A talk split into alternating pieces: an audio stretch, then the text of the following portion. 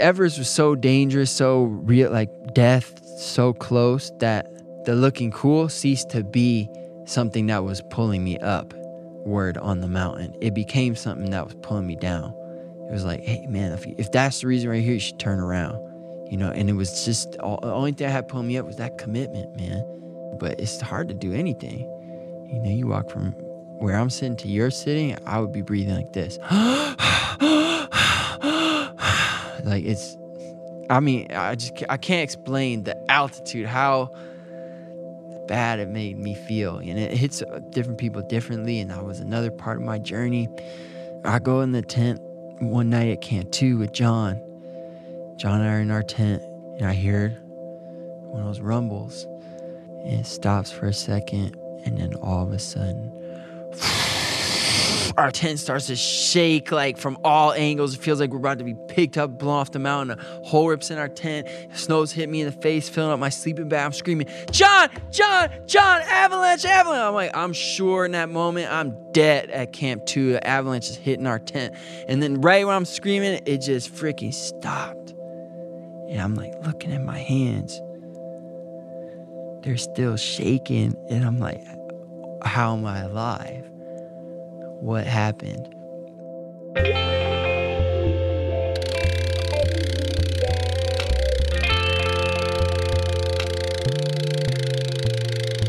The Rich Roll Podcast. Hey everybody, my name is Rich Roll. This is my podcast. Welcome to The Thing.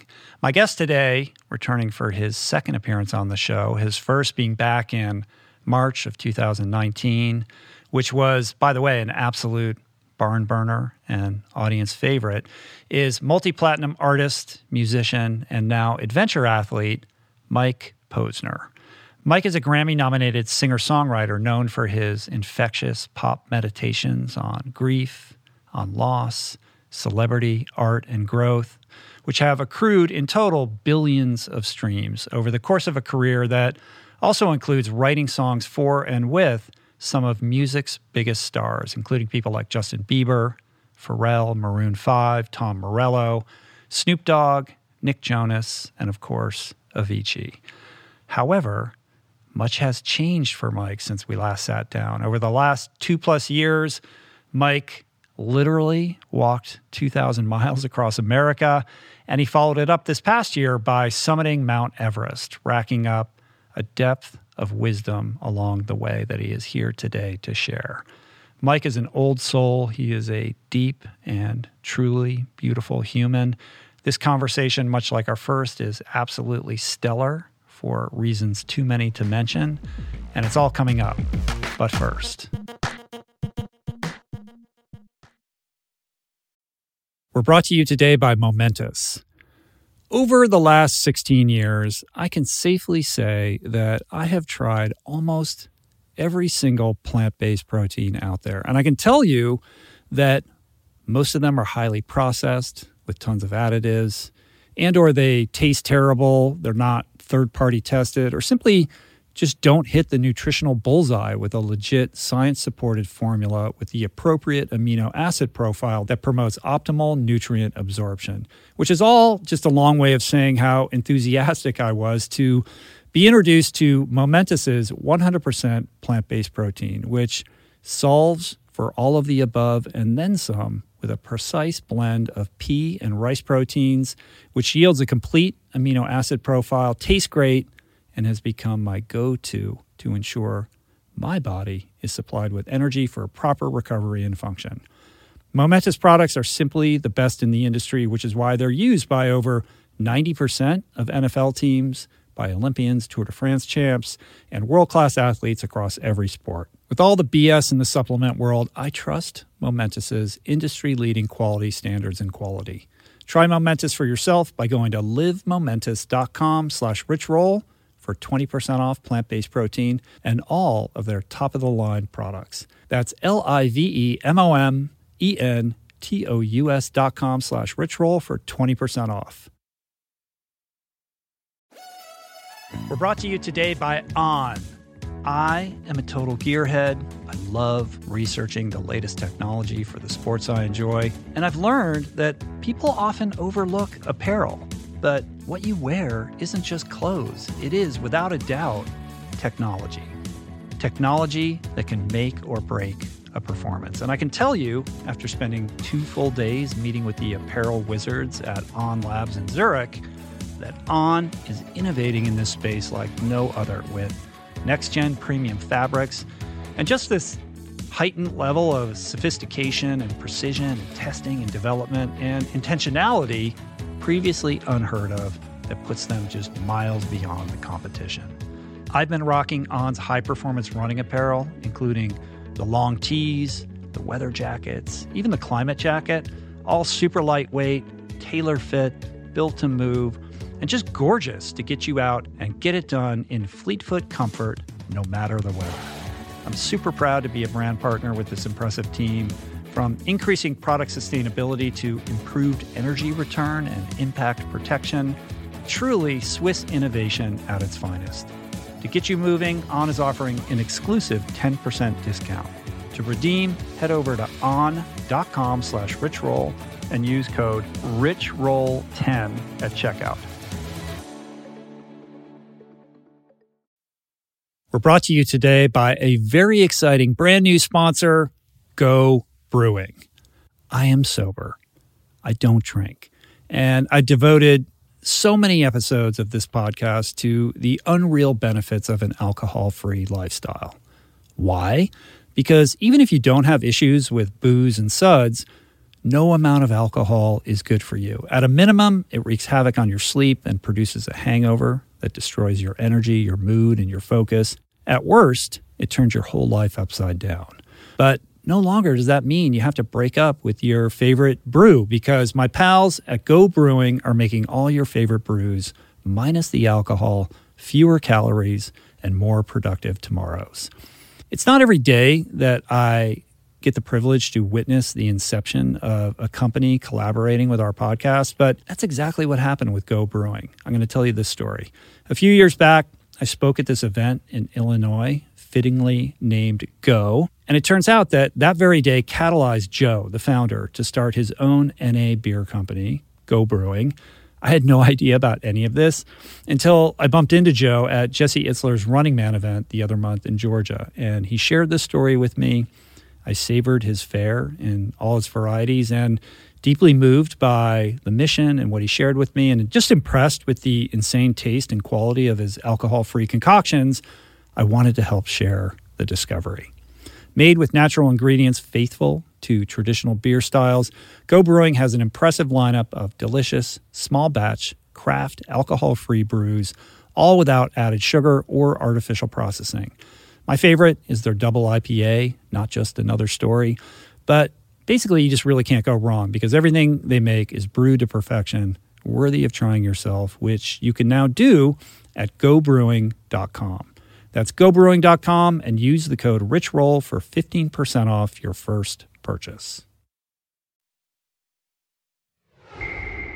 Okay, Mister Mike Posner. You know, this guy, he's got such a beautiful, heart-centered perspective, and the way in which he wears his heart on his sleeve, his ability to lean into vulnerability, the way in which he confronts grief and struggle with gratitude and curiosity, and this quest that he is on for deeper meaning and authenticity, and how he takes all of this and, and channels all of it into his art and his life, I find to be very personally, deeply inspiring, and just a long way of saying that all of you guys are in for a treat today. Mike was kind enough to perform a few songs after the podcast, so please be sure to stick around at the very end for a live performance you're not going to want to miss.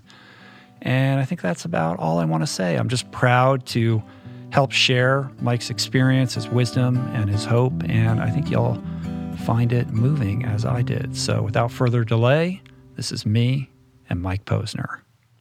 Somebody told me God is simply what we don't know. I saw a butterfly, it was dead, but it was gorgeous. And all the robots are just walking down the sidewalk.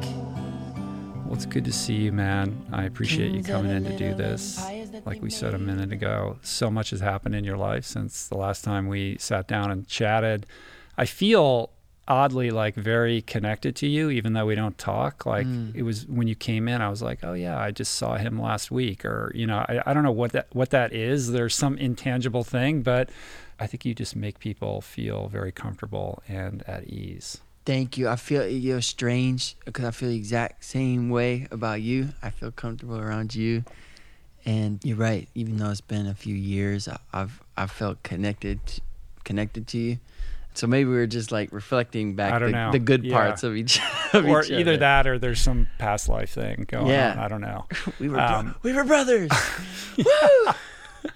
And the last time we did this show, uh, I mean, the audience really loved it. I mean, you're definitely an audience favorite. Uh, so I think people are going to be really happy to see your face again. Hey, I'm happy yeah. to be here. Um, before we Trudy. get into any of this stuff, there's so much catching up we have to do. The first thing that I have to comment on is I know that you and N Q recently went and spent some time with our mutual friend Doug Evans out in the desert. That's right. At his like growing compound out there. That's right. And you left that experience like this new sprouting evangelist. Like you're making yeah. videos about sprouting. Well, I mean, Doug has that effect on people. Yeah, yeah. Doug, Doug's one. He's I could call him one of my best friends. I talk to that guy a lot. He's an unbelievable almost every human day. being. And um, so I, I was already sprouting a little bit, um, but it's really um, I spent. spend some time with my family. I, I, I told you I have a house in Michigan, and, mm-hmm. and when I'm there, I spend time with all the levels of my family, um, from my from like the babies to the elders, and uh, we got a pretty strong late onset Alzheimer's thing going on. I've done my twenty-three and me. I got both mm-hmm. of those genes from both my mom and my dad. So um, I really want to start taking that serious. You know, to do whatever I can and not get that. So the growing the, the sprouts at home is, is it's been awesome. It's been fun. I'm eating like upwards of four ounces of sprouts a day, which is basically like an entire mason jar full. Yeah. And uh, it's great. I do a staggered system, so I have eight jars. Like when I first started doing it, I just start all eight at once. Then mm-hmm. I had like eight jars, and then. I did that too, and I had so many sprouts I couldn't. There's no way I could possibly eat right. all of them. So now what I do, I start a new one each day. So the, always there's one that's like a, a perfectly like ripe. It's still right. growing, and then the it kind. like goes. I mean, there's nothing better, you know. Like you can buy sprouts from the store, and they're still really good for you, but they've probably been there a day or two. These sure. are like alive still, and then they're they're going in the body. So yeah, the sprouts is. is awesome, man, and I've really started to dial in. You know, like I always had my macros, right? I was never eating a lot of sugar or mm-hmm. like high carbs or anything like that, but just, you know, dialing in, like, where's this stuff coming from? Is there like poisonous toxins in there or not, you know, and going to the farmer's market more and just start taking more serious uh, because, I, you know, I don't want to get Alzheimer's. Yeah. Yeah. Yeah. I feel you, man. I got some of that in my family as well. But you spend time with Doug, and it's not going to be long before you're like one hundred percent fully raw vegan. That's right. That's right. You know? Yeah. He has such an infectious energy, and you just want to follow his lead because he has so much enthusiasm for these lifestyle habits. He's so passionate about it, and you can't help but, like, you know, yeah, sort of absorb all of that energy. I agree. He's and you sat in the man. tubs that he's got out there oh, yeah. and everything. Well, he's got all these great hot springs there. Mm-hmm. You know, I, I spent got the opportunity to spend some time with Wim Hof. I said, Doug, you right. gotta get some ice. You got some ice baths out here, man. So he we doesn't, have, he doesn't have the ice baths going on yet. No, he will. Yeah, he, he will. will. I'm sure he will. I know you spent time with Wim. We're gonna talk about that. First of all, man, you look great. You look healthy. Thank you. It's the sprouts, yeah. man. It's the That's sprouts. What it is. Um, and then you share these recipes on like TikTok and Instagram. Yeah, I do this. So do the, the Posner sprout recipe, take some broccoli sprouts, drizzle it with hemp seed oil, pink Himalayan sea salt, and uh, nutritional yeast. And that's it. You just, you just eat it straight. Dude, it's great, man. And I, I, I'm, you're right, Doug has infected me. So like anytime artists come over to work in the studio, I'm always like giving them sprouts and right. like hesitantly like putting in their mouth, and they're like, this is all like I could eat this all day, and I'm like buying them a sprout uh-huh. kit. It's great. This is the real bud. Yeah. Yeah. That's so funny. Yeah. Um, you're back in L A. Welcome back to town. Thank you. I know you've been collaborating and back in the studio and making music, but when we last talked, it was right on the precipice of you uh, beginning your walk across America. So let's like traverse that experience first. Great. Um, yeah, after we spoke, I uh, was getting ready to go, and I, I, I actually got injured before I even started. I walked into... I remember that. I can't remember if this is right after we spoke or right before, but I, I you know, I had the date set March first, twenty nineteen. I was going to start in Asbury Park, New Jersey. I posted on Instagram. People were going to come. It's going to be this beautiful thing. And I was outside at this like pool party. Everyone is like drinking and stuff. I'm not. I'm focused because I'm getting ready to walk across America in a month. And I walk. I go inside to get a water. And I walk into the leg of a table, and I break my pinky toe, and uh, I had a stress reaction on my second metatarsal. So it was like, I went to the doctor, and he's like, man, if you want any shot of completing this, like, you gotta let this heal. And it's like, okay, so before I even go, before I even take my first step is a reason for me to quit. Right, obstacle number one. Yeah, and it's just like, okay, there's gonna be a lot, many more of these. And, uh, I let the thing heal, and uh, I show up um, off the coast of New Jersey, Asbury Park, and I got two feet in the ocean. The saltwater waves are crashing over me, and to be honest, I'm I'm scared because I told everybody that I'm gonna walk across America, and the it's. two thousand eight hundred miles, we think, the route that we, we've picked. And I just have no idea if I can actually do it. I have a belief uh, inside me, you know, but I don't really know for mm-hmm. sure. Mm-hmm. There's no way to, like, really know. There's no way to, like, fully prepare. You can't do, like, half the, you know what I mean? But that's true of tackling anything hard. Of course. You want to know exactly how it's going to play out. You want to know what steps you're going to have to take. You want to be able to foresee every obstacle and how you're going to meet it, and it just doesn't work that way. No. So with all this anxiety and uncertainty, I stand with the in the ocean and I take my first step. And step one is take one step, right? Step one is take one step. And I keep walking. I walk across the lush fields in New Jersey. I walk across coal country in Pennsylvania, where I share the road with Amish buggies.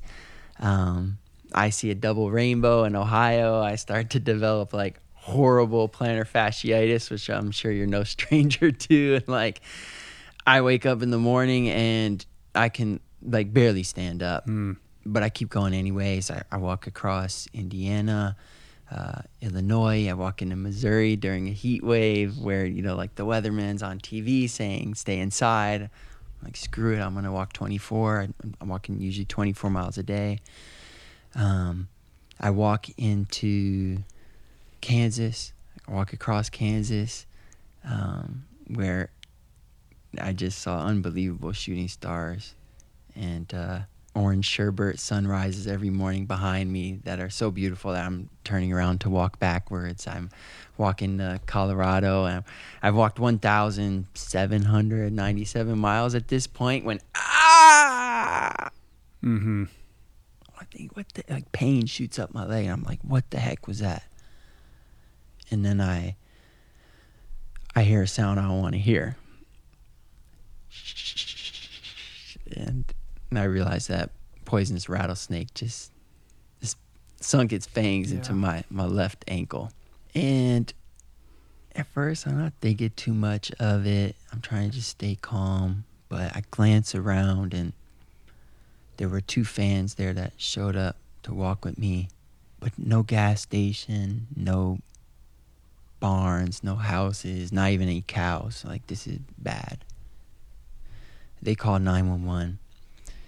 And uh, while they called nine one one, it was sort of like uh, the end of Looney Tunes, if you remember that, mm-hmm. where it goes like this. The, right. the circles converge on the center of the screen and it says, "That's all, folks."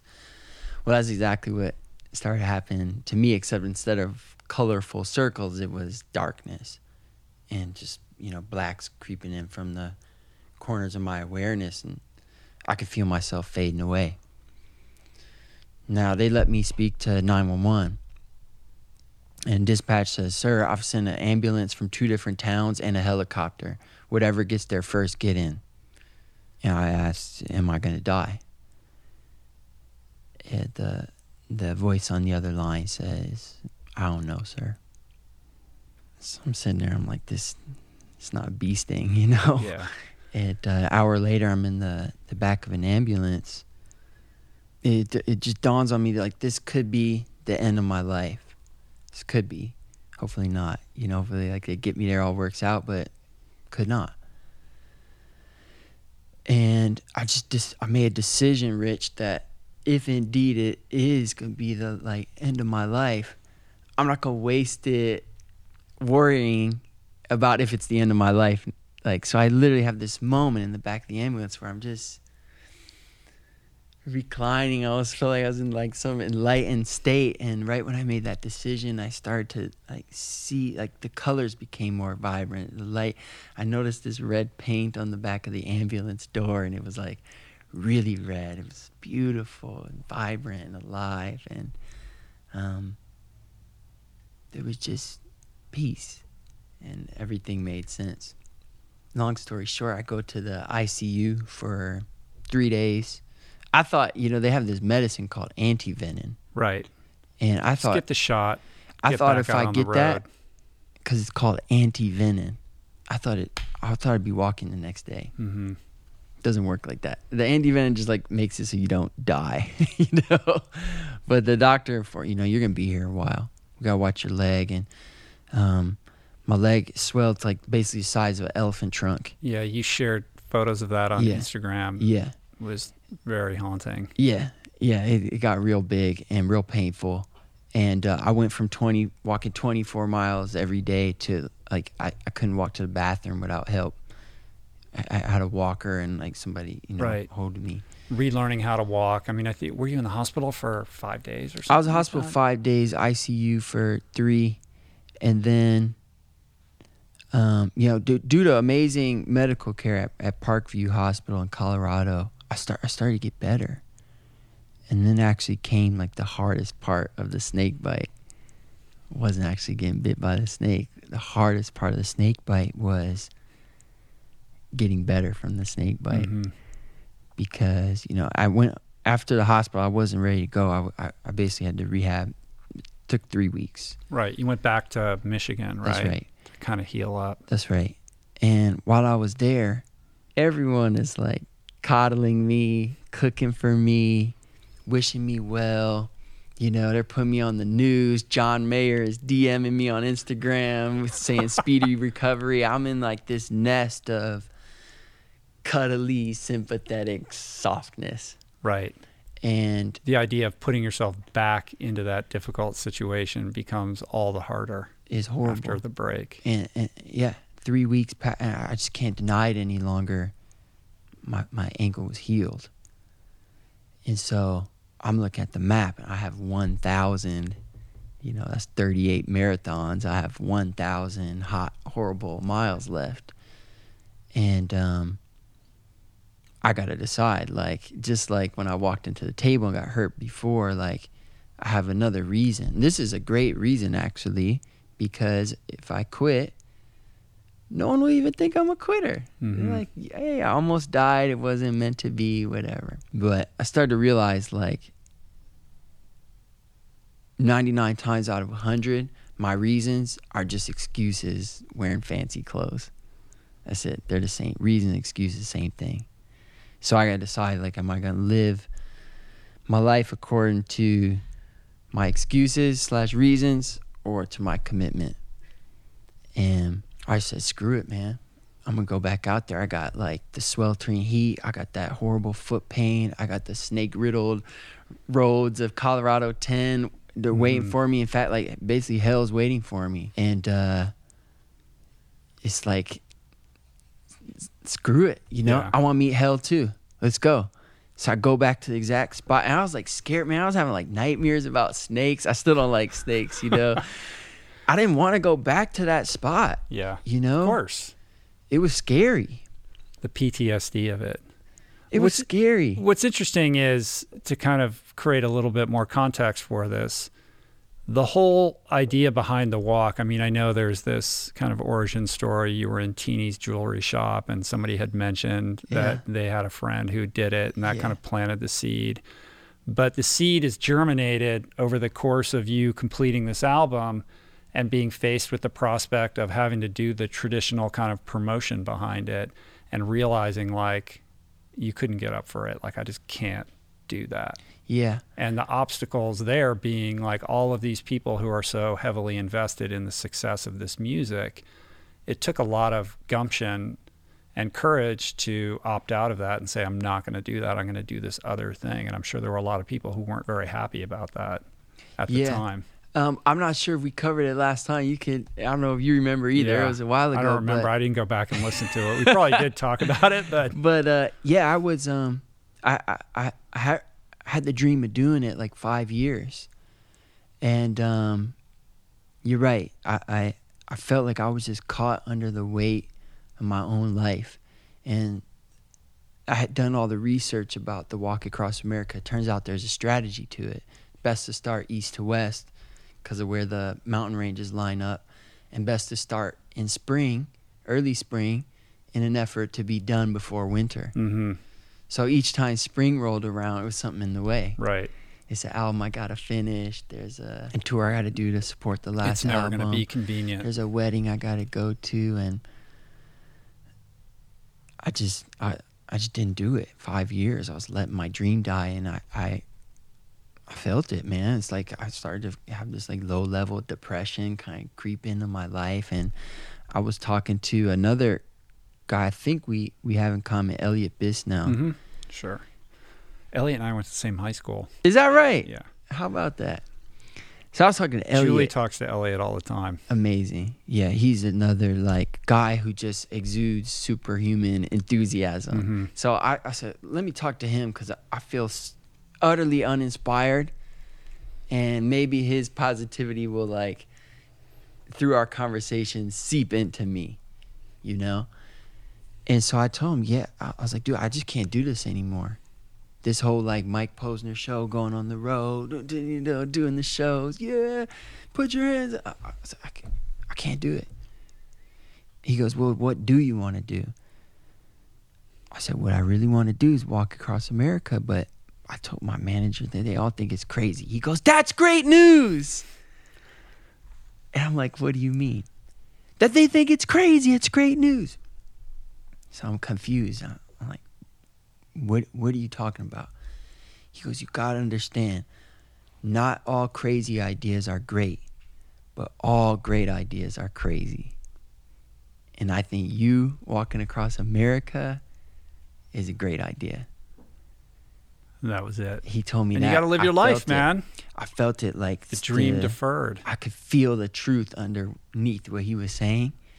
And it was just like, there's never going to be a right time. No one's going to roll out a red mm-hmm. carpet for me. People are always going to have a reason why I shouldn't do this. You're going to hurt your body. You're going to, like, your career is going to suffer. I'd heard them all, but it was like, this is my life. And I'm either going to live it, like, this is either going to be a part of my life, this walk, this dream, or I'm going to live some other like crappy version that I know isn't my truth. Right. But there's also this idea of what the walk was going to be like versus the reality of it. And on some level, yeah. you could frame it as a unique and different way to promote your music. Like, I think there was this sense like, the music's coming out and I'm going to go from town to town. I'm going to play these shows and walk with a bunch of people. And it'll actually be like kind of a grassroots way of sharing my music in a different, you know, format, essentially, yeah. that it would be like this moving carnival across America. And it started out like that. It looked like, and I remember you sharing on Instagram, you would be in these college towns or whatever, and there'd be a bunch of young people, and you kind of end the day with a little mini concert. Yeah. But then slowly but surely, the people start to fall away, and the reality sets in of just how difficult this is going to be. Yeah, that's right. I thought I thought it would be some, a little bit more of like a hippy-dippy experience. Right. I meet some beautiful people. Like, hey, you seem nice. Maybe I'll spend a few days here. Um, but then started look at the map and the miles. And it's like, you got these freaking... You've been doing this for the next two and a half years. You got these freaking Rocky Mountains, you know? And they're two thousand miles away. And look, I don't want to be there in November. I want to be there in August, you know, mm-hmm. or September at the latest. And so... the math just didn't work with that like hippy-dippy thing, you know? It became this, it became this uh, exercise in extreme discipline because it, it's, it's freaking hot, you mm-hmm. know? And walking through the summer in, you know, Missouri and Kansas. So it's like you can't roll out of bed at ten a.m. and start trying to get twenty-four miles and you're going to cook. So... I had to get up at, I didn't have to do anything. I chose to get up at four every day and start try to be walking by five.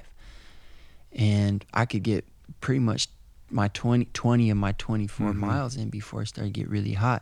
Anyways, I say this to to illustrate that I never wanted to do it. Like every day my alarm went off and I never wanted to get up. It's four a.m. I right. wanted to sleep more, you know? And musicians don't wake up early anyway. Right. And so you're probably not a morning guy constitutionally. I like to be, you know, like my job makes it hard sometimes. Like sometimes we start work at right. ten p.m. so you, you don't want to be super tired. Anyways, but on this walk, yeah, I never wanted to do it. And like, I just had to decide every day I'm going to do this anyways. And um, it didn't matter. Also, it didn't matter how I felt emotionally. Like the thing went off four a.m. and some days I felt sad. Great, get up and walk. Right, doesn't matter. And the next day you feel happy. It's like, great, get up and walk. And I started to realize, like, I don't know anybody that's happy all the time or always in the zone. I'm certainly not. But I know people that show up all the time, you know, like they, they're there for their commitment. Their word means something. I want to be one of those people. And I do remember us talking about that last mm-hmm. time. Yeah, this was, idea that integrity is super important, and that that shows up on the Everest challenge as well. Like yeah. I said I was going to do this thing, like I'm going to do the thing. Yeah, and on, on Everest, that was the only thing left. And we could talk about that later. But, um, yeah, man, I went back to the freaking spot, snake bit me, and I walked... You know, where it bit me, I could just see the Rockies on the horizon. They're like real small, and it was really cool to see the Rocky Mountains that having walked from the Atlantic Ocean. So I just, you know, went back to the spot, took a step, kept taking steps, went up and over the Rocky Mountains, and then like I felt like I had an invincibility cloak. It's like the, this snake bit me. I went over the r- mountains. I could do anything. I started to dream while I walked. Uh, I started... like to have this vision of myself climbing Everest after the walk was over. But I still had a long way to go, so I had to stay focused. And I walked across Colorado, walked across the Navajo Nation, walked across Nevada, walked into California, you know, walked through the Mojave Desert, walked into L A. I could see the Hollywood sign on my right, kept walking, you know, the pavement turned into sand at Venice Beach, kept walking, my walk escalated to a sprint, and six months, three days after I started, after walking two thousand eight hundred fifty-one miles, I dove into the Pacific Ocean. And uh, I thought I'd feel accomplished. But interestingly, I didn't feel accomplishment mm-hmm. in the water. I felt possibility. It felt like the first day of my life.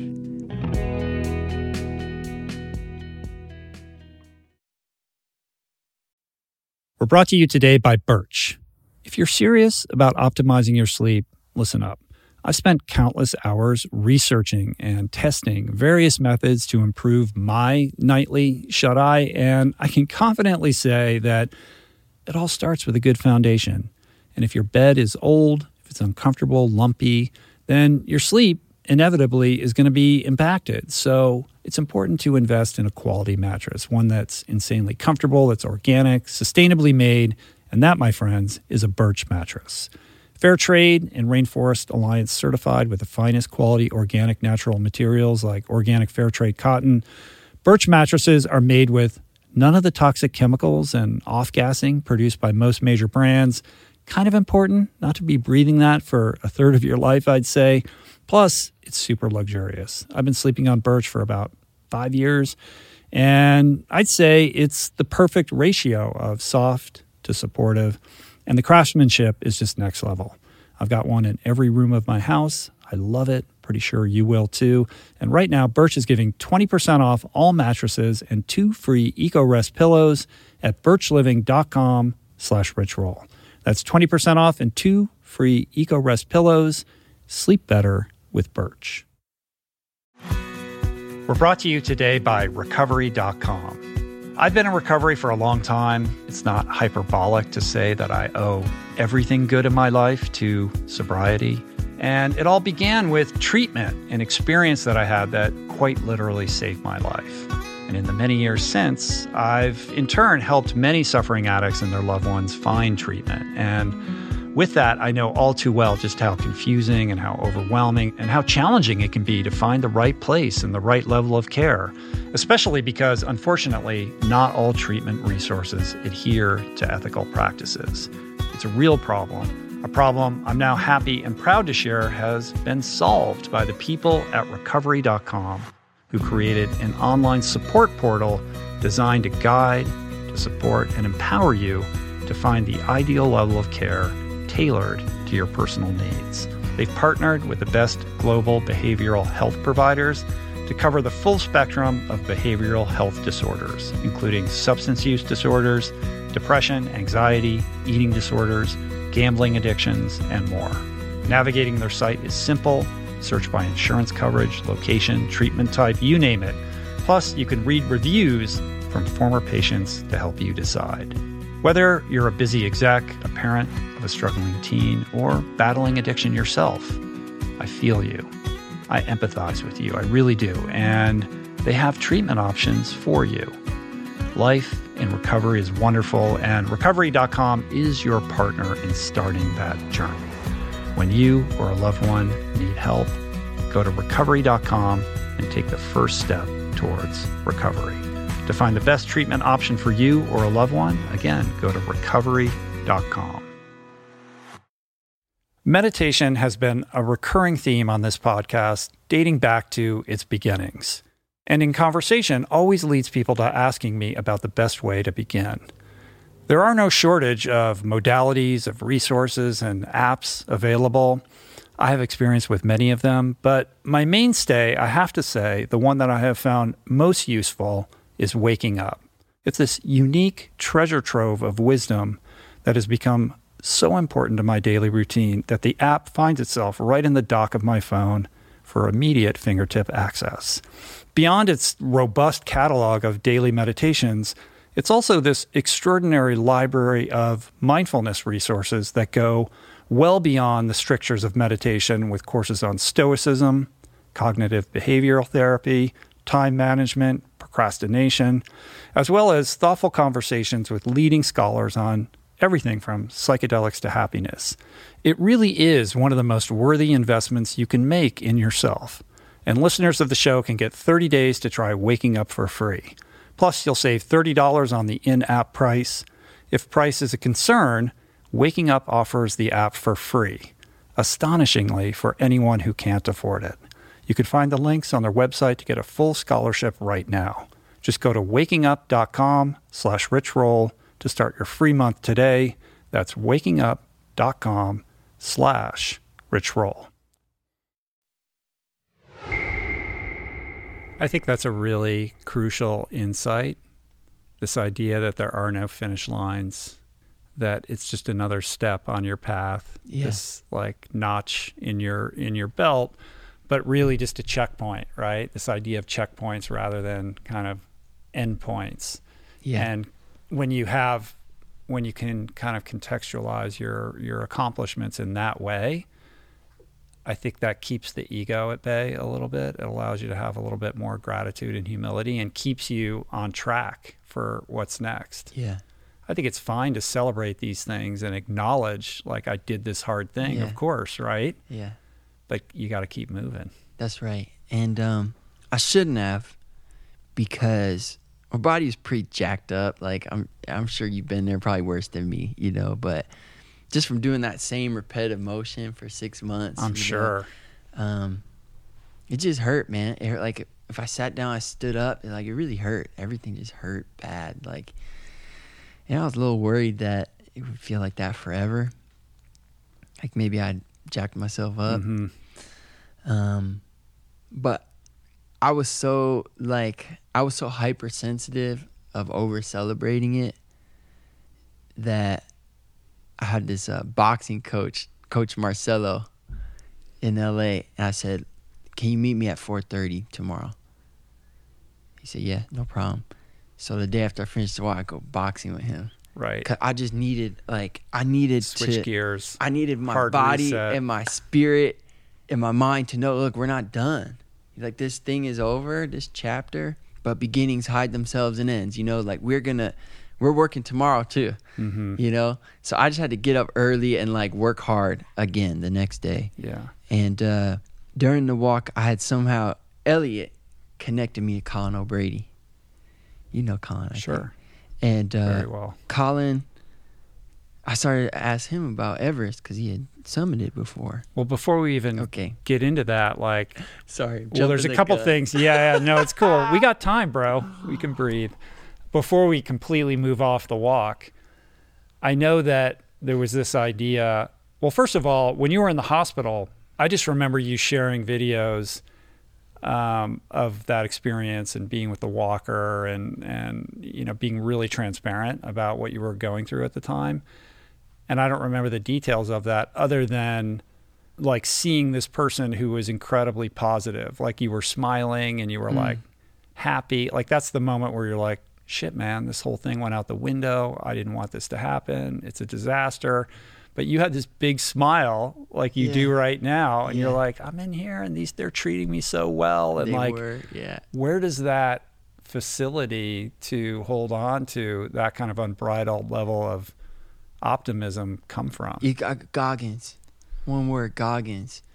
And I don't remember what, I don't remember if it was in his book or on your podcast or on another podcast, but I heard him talking about visualization. And I believe in like the law of attraction, all that stuff. Like before I went on this walk, I was writing in my notebook, I, Mike Posner, will walk across America like a hundred million times. Mm-hmm. I'm going on walks, just saying that like it's my mantra in my head and until I really believe it. Okay, we know about that kind of visualization. You're visualizing yourself being successful.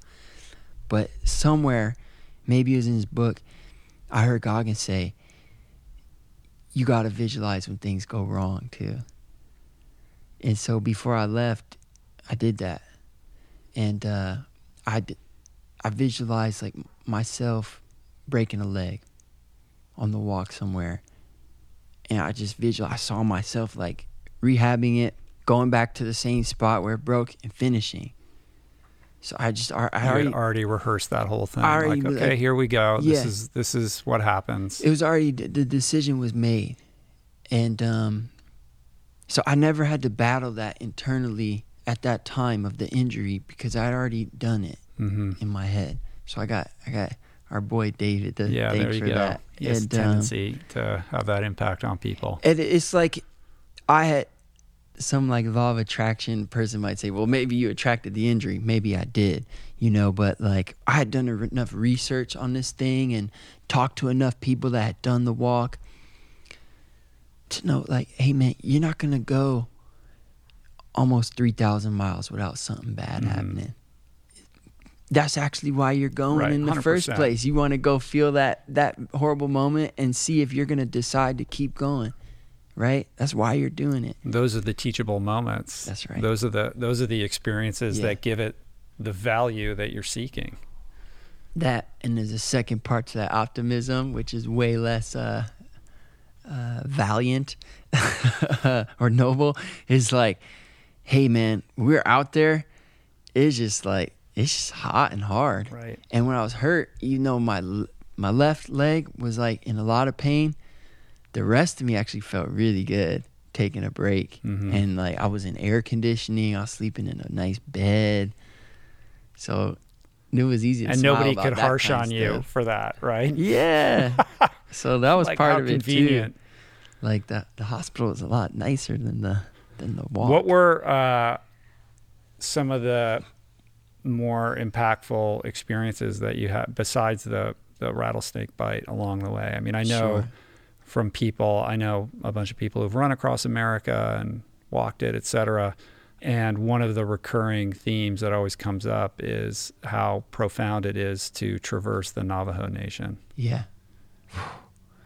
That was a place that I was warned about before I got there by white people. And you say, be careful when you go there, bad stuff happens, that kind of thing.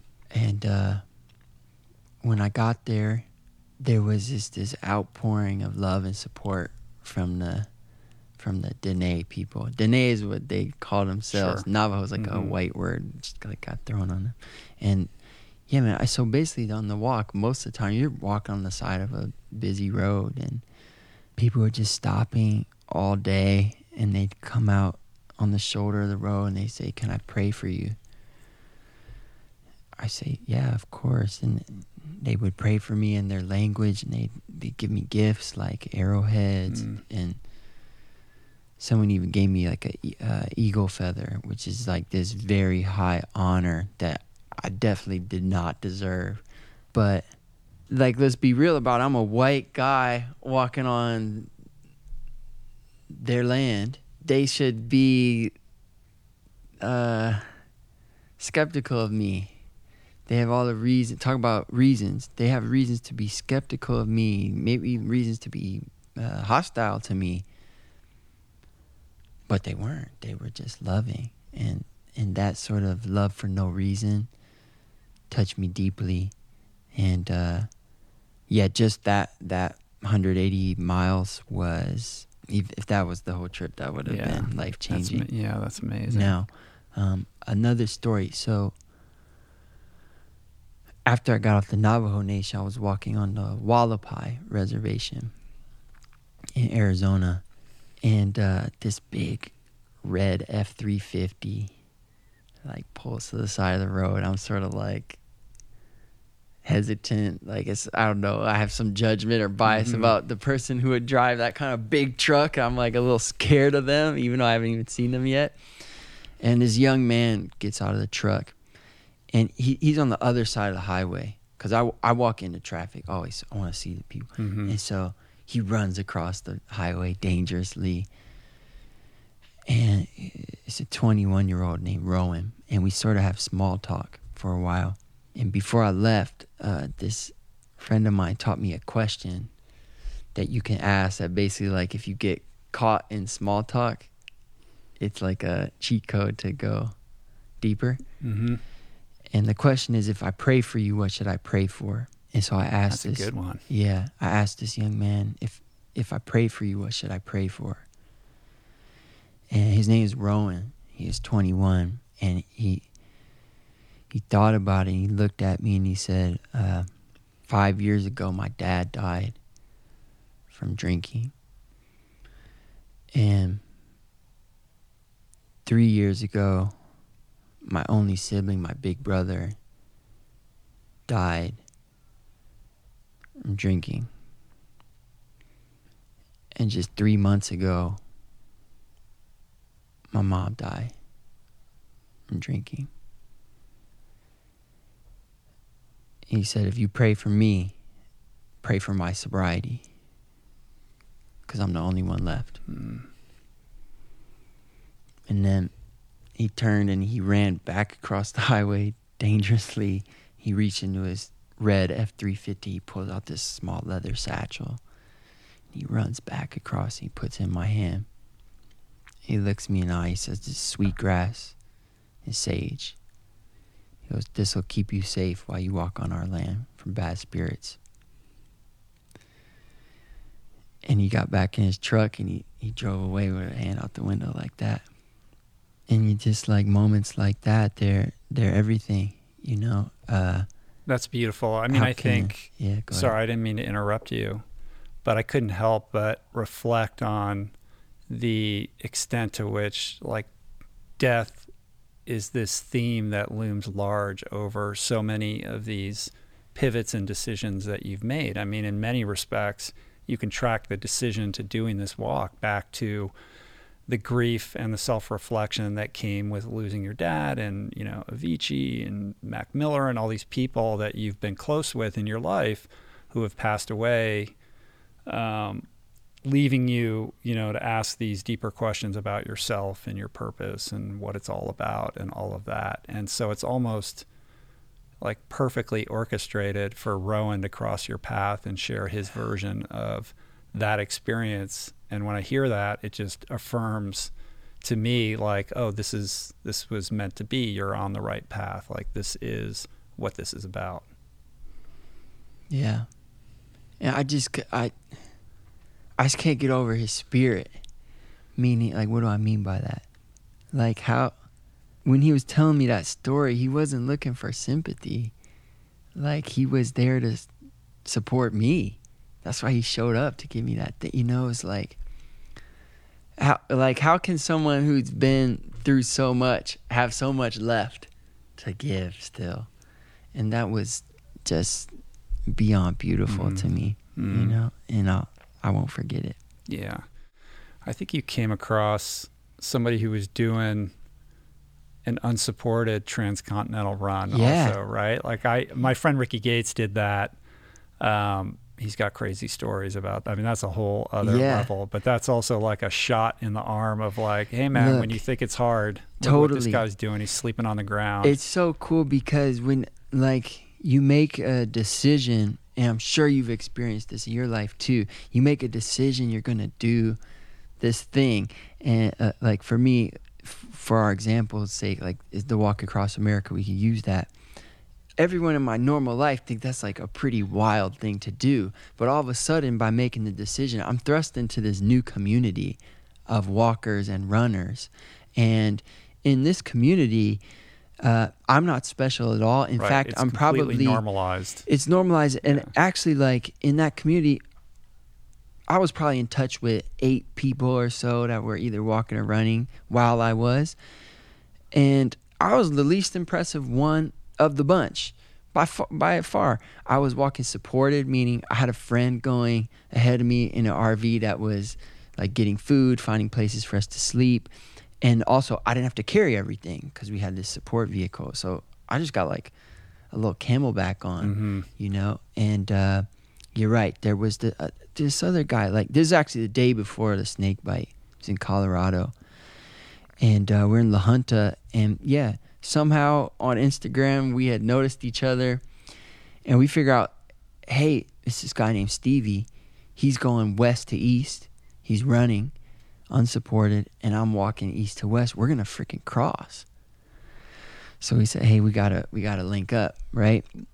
So we're texting, and we cross in La Junta, and look, Rich, like, he seemed like a really nice guy, but this day is, like, tough. So I ain't going east, okay? Uh-huh. I go west, man. That's it, dude. Right? Like, or maybe you meet, like, and it's like, yeah. who's? If we're gonna hang out, who's? Which direction like, are we going? If you want to talk in? Here for a while, but I'm not like I'm go. I go east, yeah. bro. This guy, like, we didn't talk about it either, but he's like, he just turned around, and he walked sixteen miles with me backwards mm. to be with me, to connect. He he had a giant backpack on, and he was running forty miles per day. Uh, he had a ukulele, like, bungee corded to, like, the outside of it. He didn't even use a tent. He would just sleep on the ground. Um, he'd wake up sometimes, like, police kicking him in the head. And, like, he just everything I did was times a hundred. And then I remember he he asked me, he goes, "What do you do for uh, music and headphones?" I said somewhat proudly, I said, "The first eight miles I walk every day is a silent meditation walk." You know, I thought I was like really doing it.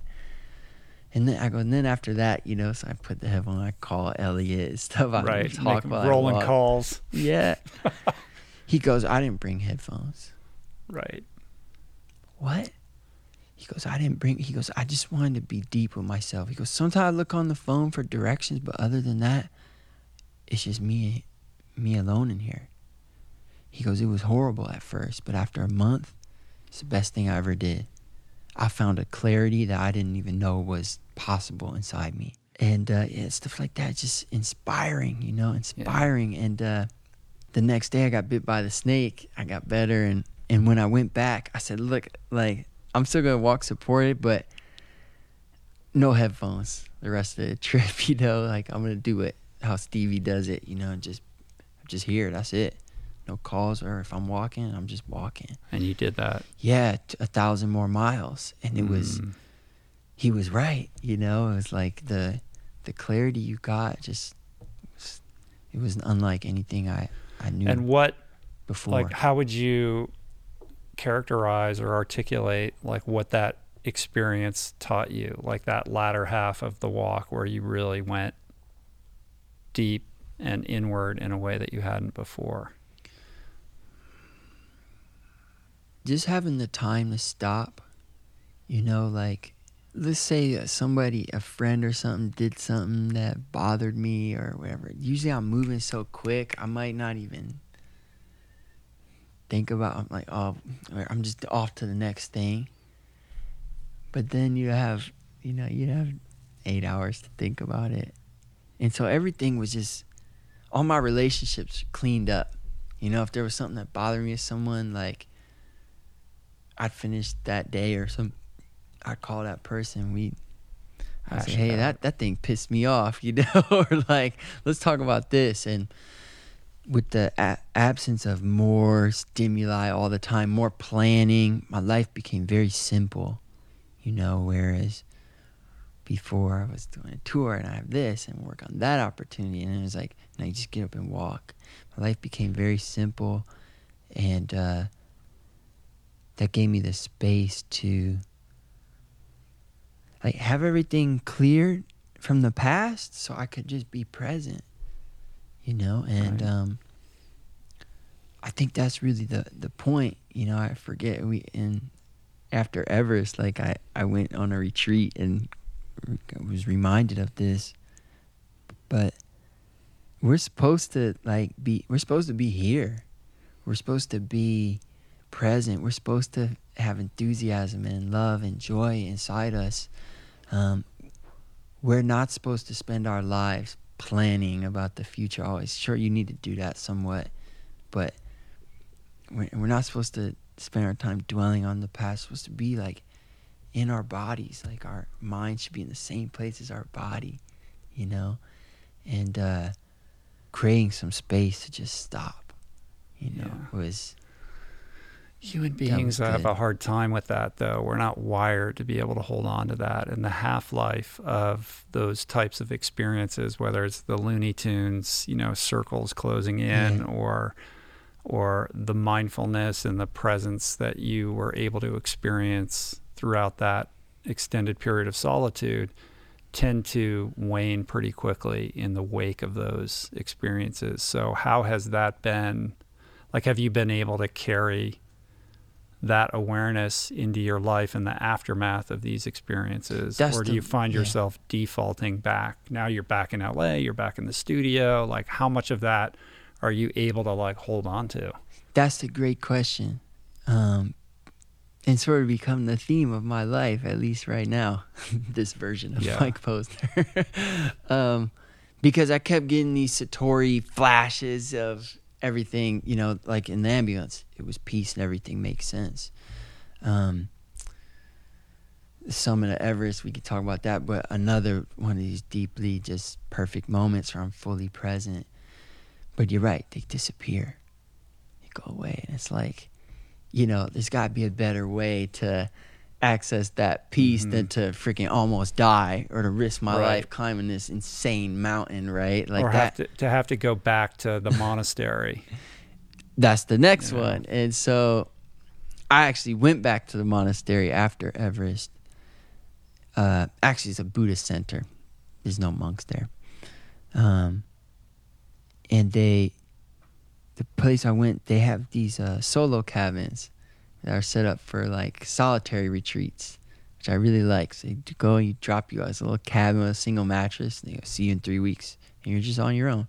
Each week they drop off a week's worth of groceries, but you don't see the person. It's like in a drop box. Mm-hmm. Like you just don't. You're by yourself for for three weeks, and um, I started to realize like basically, if you can quiet the mind, right. Uh, that that sort of feeling of peace is just there naturally, and you don't have to like have your dad die or walk across America or summit Mount Everest or to be at the monastery.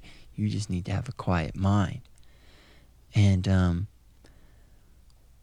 while like every moment of my life is not going to have the same emotional potency of finishing the walk or of almost dying in the thing or being on the summit of Mount Everest, of course not, like all of my moments, I believe, have the potential to have an undercurrent of peace in them, and at least right. awareness, you know, being where I where I am. And so I'm back in L A now, and I'm essentially doing the exact same thing I was doing before I left on the walk. I go to the studio, I work with artists, I help them write songs.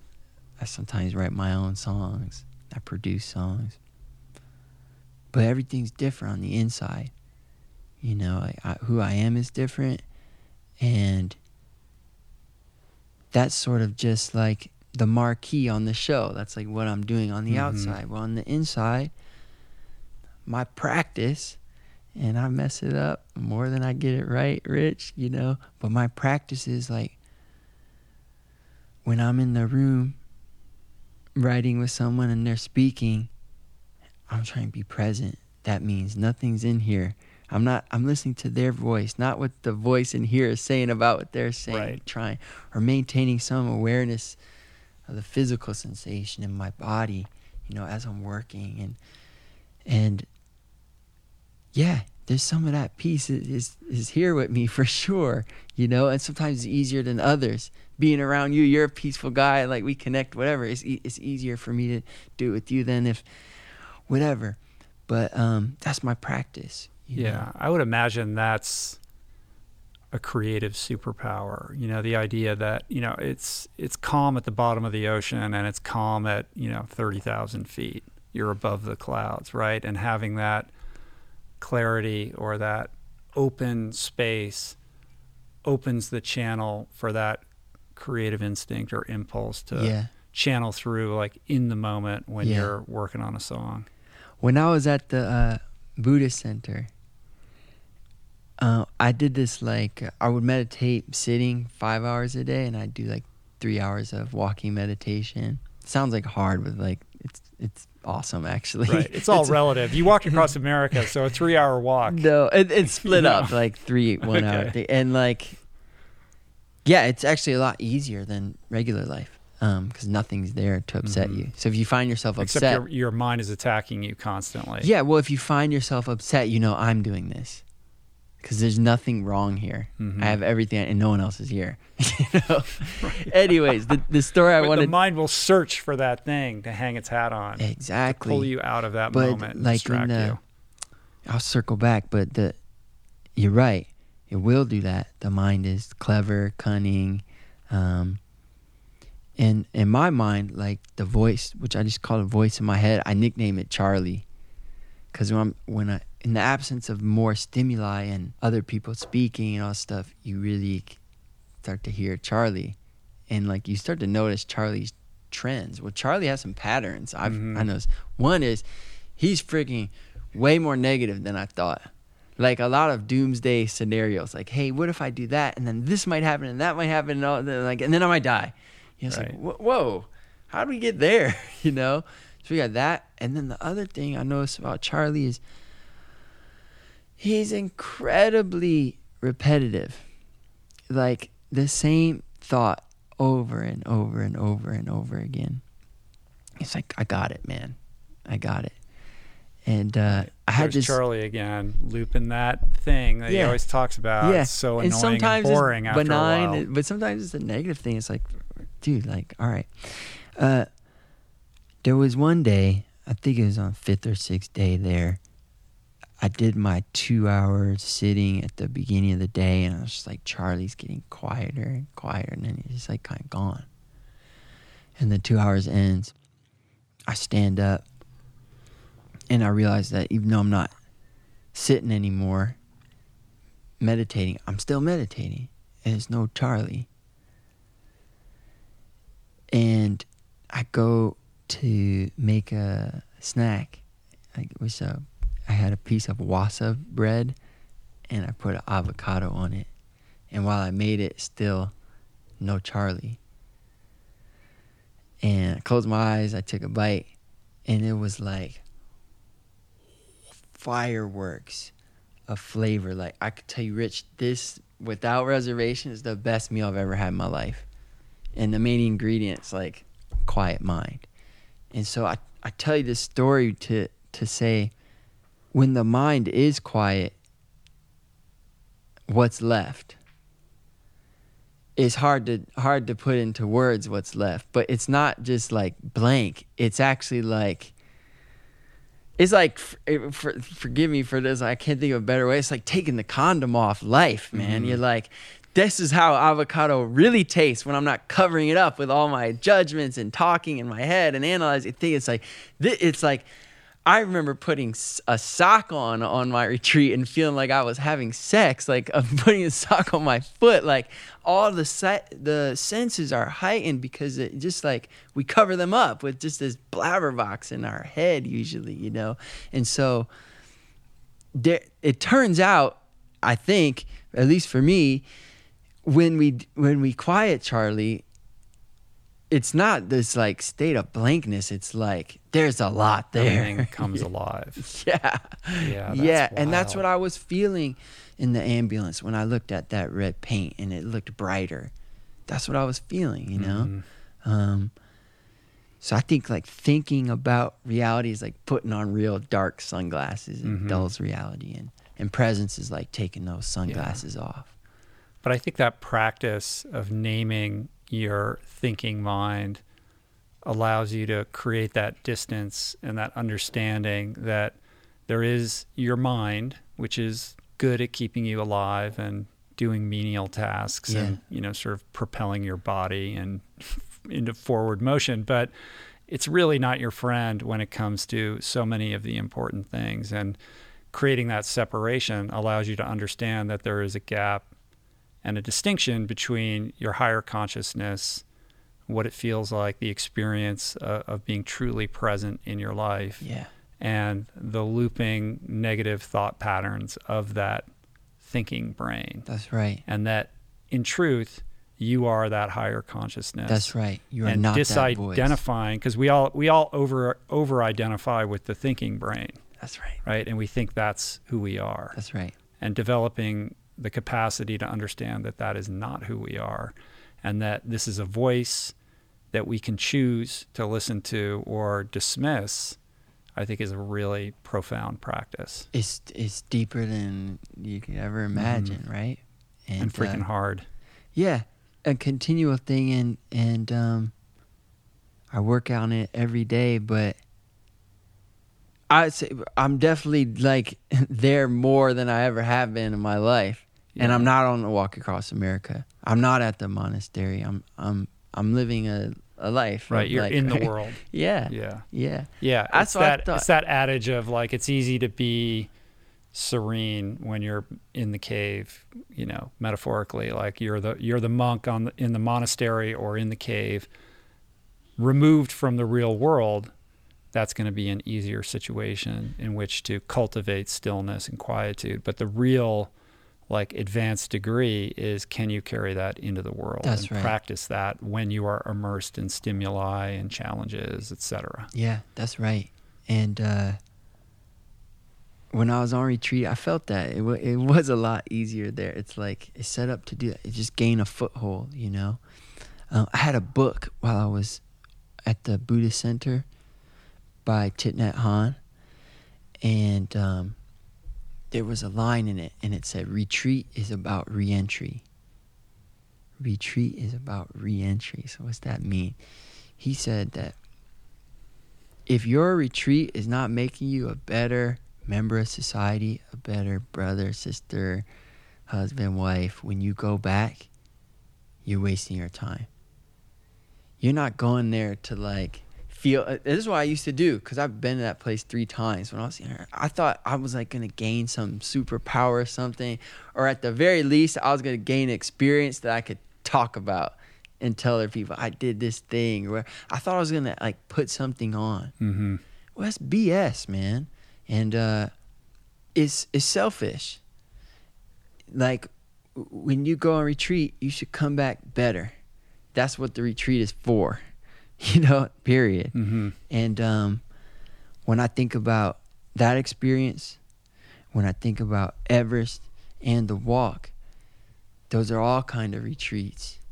And so, yeah, what I'm up to now is is practicing that stuff internally and then trying to share the, the, the stuff I learned, because those are pretty cool And, and and privileged experiences, you know. Yeah. Uh, a lot of people can't take three weeks off of work and go sit alone in a cabin, you know, or walk across America. I mean, these are very unique and beautiful experiences I was blessed to have.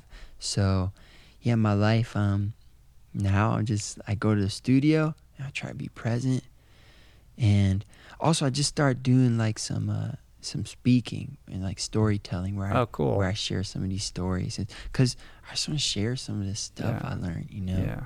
Yeah. On the walk, and I promise we're going to get to Everest. No, it's all got, good. I know. It's all good. One of the things that occurred to me in thinking about like what this was about for you and, and the different Mike that kind of emerged from it, from the Mike that began it, is this arc of transcending the ego. Because on some level, yes, the walk is about you, but deep down we're all egoistic, and you are promoting an album on some level, and you're like, oh, if I do this, this will actually get a bunch of attention, I'll get a bunch of validation. And you had this imagined vision of of being joined by like this huge group of people as you walked into Los Angeles, and all of you together would throw this big party and you'd all go into the ocean. But what happens is there is this destruction of the ego along the way, where you're forced to kind of meet yourself in a new and different way, such that when you arrive in Venice, it's really about the relationship between you and you. And you eschewed the temptation to have a lot of people there and chose to just have your closest friends and to walk into the ocean by yourself. And that's a really beautiful, like, like evolution, I think, of Mike Posner. And perhaps that was something that you had to contend with again during Everest. And because we are all naturally egoistic, it flares up. It's not like you've just transcended it, but you, and you are this person who, who has a public facing persona and has to contend with fame and everything that kind of comes with that.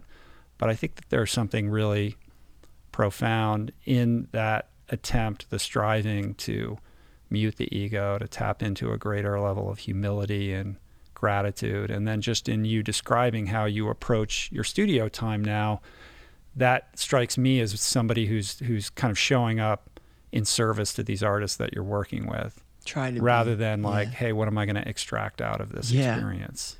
It's a lot different. Sometimes you won't even write a song.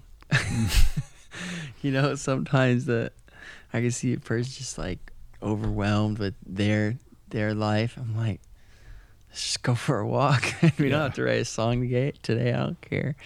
But yeah, man, you're right. This ego thing, it's it's not even real. You know, like when I when I think about who I am, who is Mike Posner, it's like this loose amalgamation of random memories that aren't even all the memories, right? Because I forget most of the stuff that happens to me. Mm-hmm. These memories, and then like some cultural archetypes, like characters from movies that I've like mixed up. I'm like, that's me. That's my personality. And then you weave a story around you that. You weave a story around this trauma it. happened to me, and this is why I'm this way. Right. But this this story slash concept concept slash idea, I just realized one day, like, it only exists in my head. Like, nobody else in the entire world has that picture of me in their head. They have, if they even know who I am, they have a different picture, and it's much less fleshed out, and mm. they don't care as much about it. That being said, none of these, none of these like story slash concepts slash identities in our heads are real. Not like this is real, like this is a real thing. They're just like these amorphous things that that have no actual um, tie to to reality.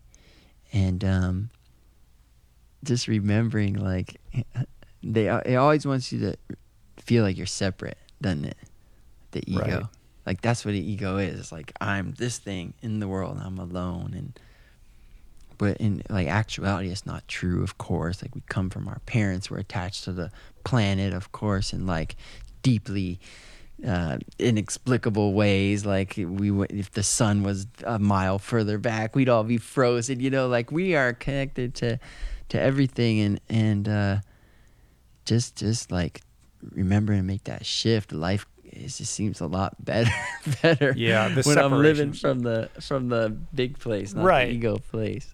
You can't walk across America, climb Everest, and climb the however many mountains you climbed in preparation for Everest and not feel a deeper connection and sense of interconnectedness with the greater whole. There is some dissolution of the ego that would have to take place with that. Yeah. Because you're meeting nature on such a grand scale. I think so. I think I think it can go either way too. Like they talk about that with psychedelics too. Right. It could fuel your ego. I did all these yeah. things. This is who yeah. I am. I'm Mike Posner, and I'm my my resume.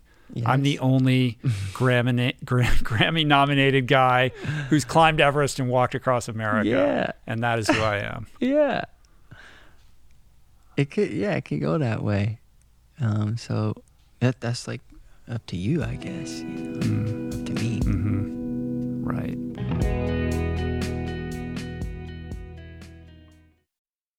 What is the meaning of life? What happens when we die? What is our purpose here? If, like me, you ponder these delicious existential questions, I have got just the thing for you. It's called Soul Boom. It's a podcast hosted by everyone's favorite best friend and my friend, the deep thinking and deeply hilarious Rainn Wilson, where he communes with intellectuals and entertainers, theologians and philosophers in intimate exchanges that tickle the mind, heart, and yes, the soul. Subscribe to Soul Boom on YouTube or wherever you get your podcasts, and explore other groundbreaking series at voicing change dot media.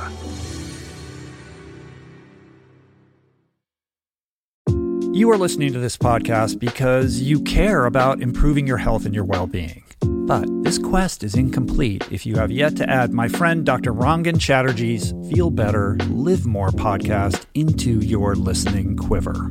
An R R P favorite and someone I'm personally quick to call when I'm in need of good advice. From nutrition to mindset, fitness, and relationships, each episode is packed with the tools you need to become the architect of your health. Subscribe to Feel Better, Live More, available wherever you get your podcasts, and explore other groundbreaking series at voicing change dot media. There are certain rare people who have a powerful voice and know how to use it. My friend Amanda DeCadene is one such human. The podcast is called The Conversation because it is the conversation, a groundbreaking series of raw and honest exchanges on the issues that matter most: mental health, sex, politics, ambition, gender roles, and more. Listen to The Conversation wherever you get your podcasts, and explore other groundbreaking series at voicing change dot media.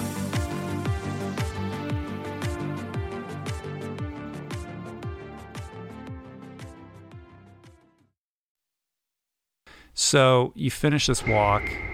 Along the way, or at some point, this idea of Everest occurs to you. Yeah. It's probably occurred to a lot of people. Yeah. But you decide you're actually going to act on it. Yeah, it was the it was the snake bite over the Rockies where I'd start, like, I, I could do anything. And uh, that that sort of dream, I dreamed about it before, mm-hmm. like f- fantasized about it. And it started to mutate slowly from a dream into a, a plan. And I just so, remember it wasn't that long after the walk where suddenly on Instagram, it's like you and Colin yeah. were, were you at Mount Hood or something like yeah, that. You guys went on, went on a climb. Two weeks later, because I was already talking to Colin while I was on uh-huh. the walk. I said, man, is Everest like as crowded as they say? Is it like, because you know, there's a lot of yeah. hoopla about Everest and misinformation. And he'd been there. So is it crowded? Like, is it really, is is it like, is it worth it? Like, is it beautiful? He was like, you know what, that feeling you get when you go to the Grand Canyon? I said, yeah. He's like, it's like that, times a hundred. I'm like, that sounds pretty good, you know? Um, and so, you know, he had done a lot of big projects, Colin. Sure. So he, he kind of gave me some advice, like how to end the walk. And then he said, look, do you know anything about climbing? I said, nope. You ever worn crampons? Nope. He goes, well, why don't you come climb Mount Hood with me after your walk? I said, great. I go, but look, like, I'm really going to come. You know, like, because we never met. I'm like, uh-huh. dude, I'm really going to come. He's like, okay. And uh, so, yeah, two weeks after the walk, like, I was still still pretty darn sore, but he took me up Mount Hood, and we, we summited it. And uh I asked him, you know, if I want to keep getting better at this, how do I do that? And he goes, you should uh, you should talk to Doctor John. And he introduced me to Doctor Mm-hmm. John Kodrow- Kodrowski, and that's the man that became my, my coach and my guide over the next year and a half. And um, I just, I'm all in. So I moved, I moved like basically next to John. I got a rental house there. In like Colorado? In Colorado. And uh we just freaking trained our butts off the next year and a half. What did that training look like? John has a great line. He says, uh, "He says train for climbing mountains by climbing mountains." So that's what we did. When we, we got to Everest, you sit in base camp a lot, like waiting for the right weather and your body. And you start to like forget like forget you're a climber because you're just sitting there waiting mm-hmm. for so long, you know. And like my whole that last year and a half, I've been climbing like every few days, like, you know, and just hitting like all the fourteeners. Fourteeners. We went to uh, we went to Ecuador, climbed the volcanoes there. We went to Pakistan. We went to um, for Pakistan was K two. Yeah, that's a whole other yeah. thing. I just I mean, went to you were there. Camp. You were there when the the Nepalese crew summited in the winter, right? I was I had left a few days before. Mm. Um but yeah, I was I was at that base. I just went to so base you went, camp. You went up to base camp, right? That's it. I, mm. I don't really want to climb K two, man. Yeah. I always well, tell not in the winter that, at least. I don't want to climb in the summer either. I always tell people that when I was doing Everest, I'm like, look, believe it or not, I do have a line, you know, uh, cuz everyone's uh, line of acceptable risk, their risk tolerance is different. And it's fine, like you you climb within that that risk. And K two mm-hmm. on the other side of my line, man, forget that one. But um yeah we we, we climb uh and this climb. Was like full-time. You're living in Colorado full-time. You're there for the sole purpose of full-time. John had control of my schedule, right? So, you know, somebody called, hey Mike, can you come, do you want to do this thing? I go, I gotta ask my coach. I had to ask, you know. uh-huh. I didn't have to, I wanted it to be like that, you know. And uh he would ha- he have control of my schedule first, right? So he'd say like at the beginning, we're gonna do this, this, this, and this, and then I'd put the rest of my life in between the mm-hmm. mount, like, because I told him, I go, look, I have no interest in going to Mount Everest if I don't belong there. Period. I won't be one of these yuckle putzes that show up and they never like. Mm-hmm.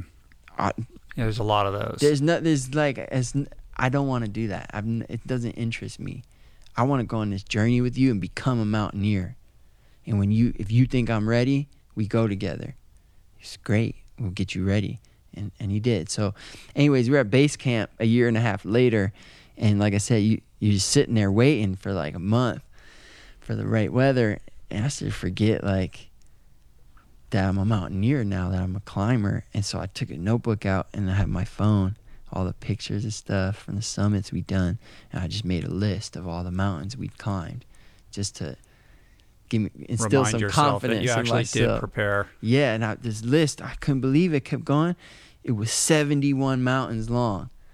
seventy-one right. We climbed. Mount Everest was the seventy-second we did together. Yeah, that's so wild. So in the preparation, what did you, like, because I have no experience with high altitude climbing of any kind. I have an idea of what I think goes into tackling something like that. And you being a newbie going into it, what did you discover or learn that defied what you expected it to be? Like, you're like, okay, we're going to prepare for Everest, or this is what it's going to be like. And then you're like, oh shit, I didn't realize it was this. Yeah. I mean, so many things. I, I remember our first, our first mountain, Crystal Peak. Uh, we start climbing, and you know, on your backpack, you have the little water bottle holders on the, uh-huh. on the side. So I have my water bottles in there. Right. I get to this, we summit is like a thirteener. We get to the summit. John goes, take a drink of water. I take my water bottle. It's, for, it's a block of ice. Can't drink that. He goes, water doesn't go on the outside of the pack. Uh-huh. Okay. Like, right. It's like day one. One thing, yeah. Day one. You know what I mean? That water's got to go. I wouldn't have thought of that. Again, yeah. I, I didn't think of it. It's got to go on the, against, the, against your back in the pack, so it stays liquid, you know? Mm-hmm. Um, and then when you go, like, I don't know, just when you go. Like, probably a million things like that. There's a million things like that. But then, even so, like, getting to the big peaks, because Everest, my first eight thousand meter peak, there, everything's just up a notch. Mm-hmm. So like, even then, you put a, you put your water in like another thing, and the thing I, I, I really wasn't. You, I feel like I couldn't have been prepared for was just the way that altitude hit me, up that high. I mean, I'd been high, I'd been twenty thousand feet plus, um, but this is another ten thousand, like. The, twenty-nine thousand, you know, twenty-nine, yeah. Oh, twenty-nine. So, and it's exponential, right? Going from sea level to one thousand is a lot easier than going from twenty-six thousand to twenty-seven. I mean, light years different. Mm-hmm. And I just felt like up there, I just felt like horrible. I just felt like a zombie. Like, I couldn't sleep because, you know, we're talking about a third of the oxygen right. that you and I are breathing now. You wake up gasping for air. Yeah, soon, because the you know the respiratory system slows and sleeps. So right when I start to, just mm. my body thought it was suffocating, and so you know, on the summit push, you just uh, like no sleep five days, and you get real. The other thing people don't realize is, yeah, on the summit and stuff, it's really cold, but you come down that same day, and as you get a little lower on the mountain and the sun comes out, you're still in that down suit and you start to cook, man. Yeah, I know you shared on Instagram some post where you were stripping down to like the gear you were wearing when you walked across America. Yeah, well, that's the thing. I wore these. It was getting hot. Yeah, and uh so you just like the the the exhaustion, the dehydration, and the the altitude. I won't say sickness, but yeah, it is, man. Like, mm-hmm. You're up there and you're probably at about just being there, just being there, Rich. I was about fifteen percent, I would say. Right. And then you got to climb the mountain with that right. percentage. There's only so much acclimation that occurs. Well, acclimation makes it so you can do it, mm. but it doesn't make it feel good. I know that during you know. the training phase for this, you went out to Poland, though, and did the Wim Hof yeah! experience with all those guys. That was awesome. I was. You were supposed I, to be there, weren't you? I know, you? And I don't know what was going on with me, and I, I couldn't go. I probably could have. You know, it's one of those FOMO things where yeah. I don't know what was going on.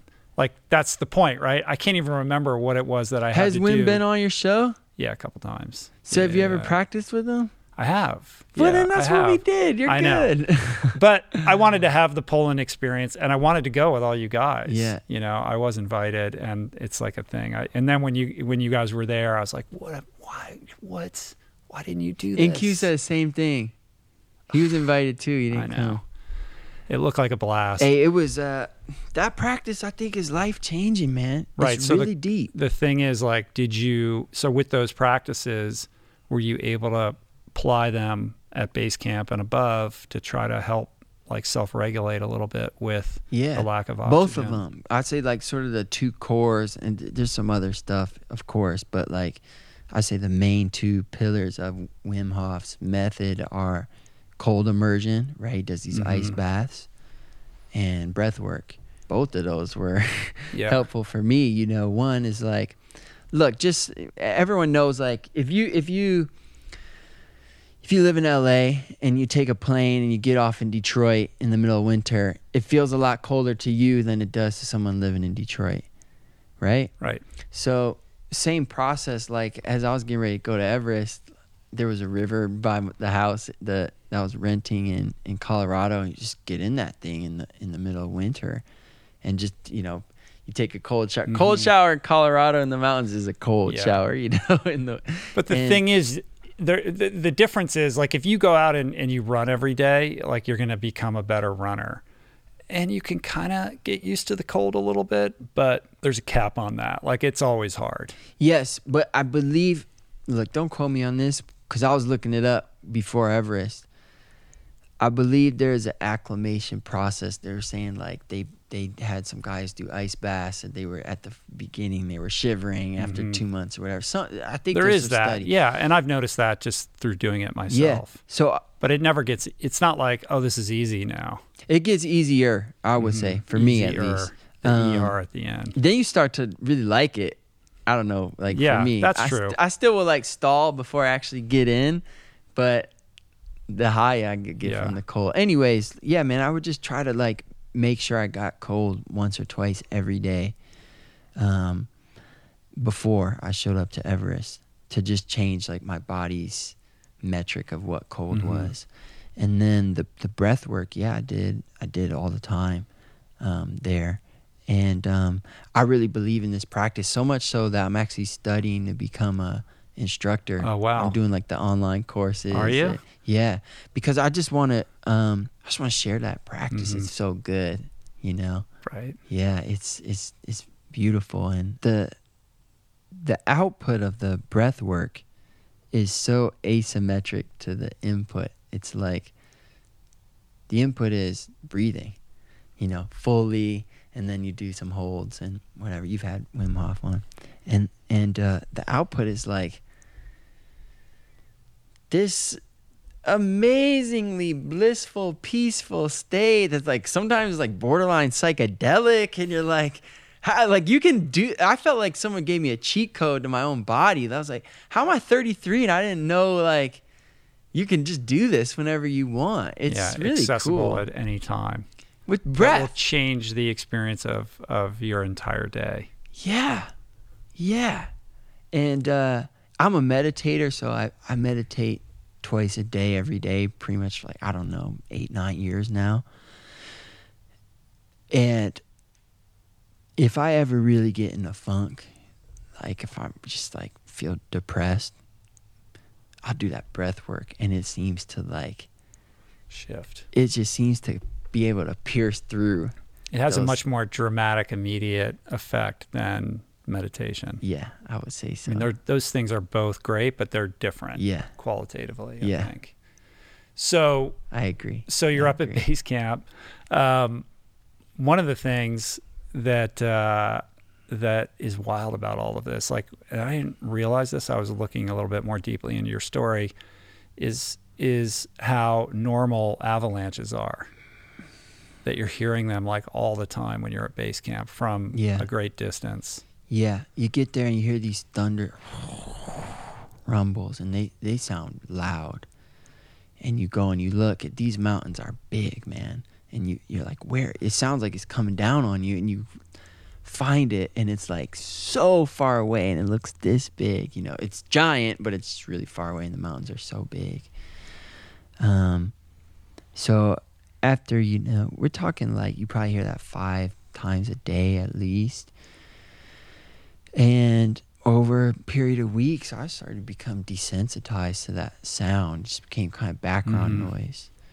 But Everest is it's really dangerous. It's really real.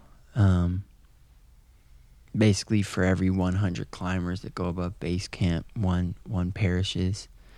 Um, in fact, before we saw a weather window that we liked, John and I, four climbers that, you know, weren't on our team but were in base camp with us were dead. Mm-hmm. And uh, so you got guys going up, not coming down.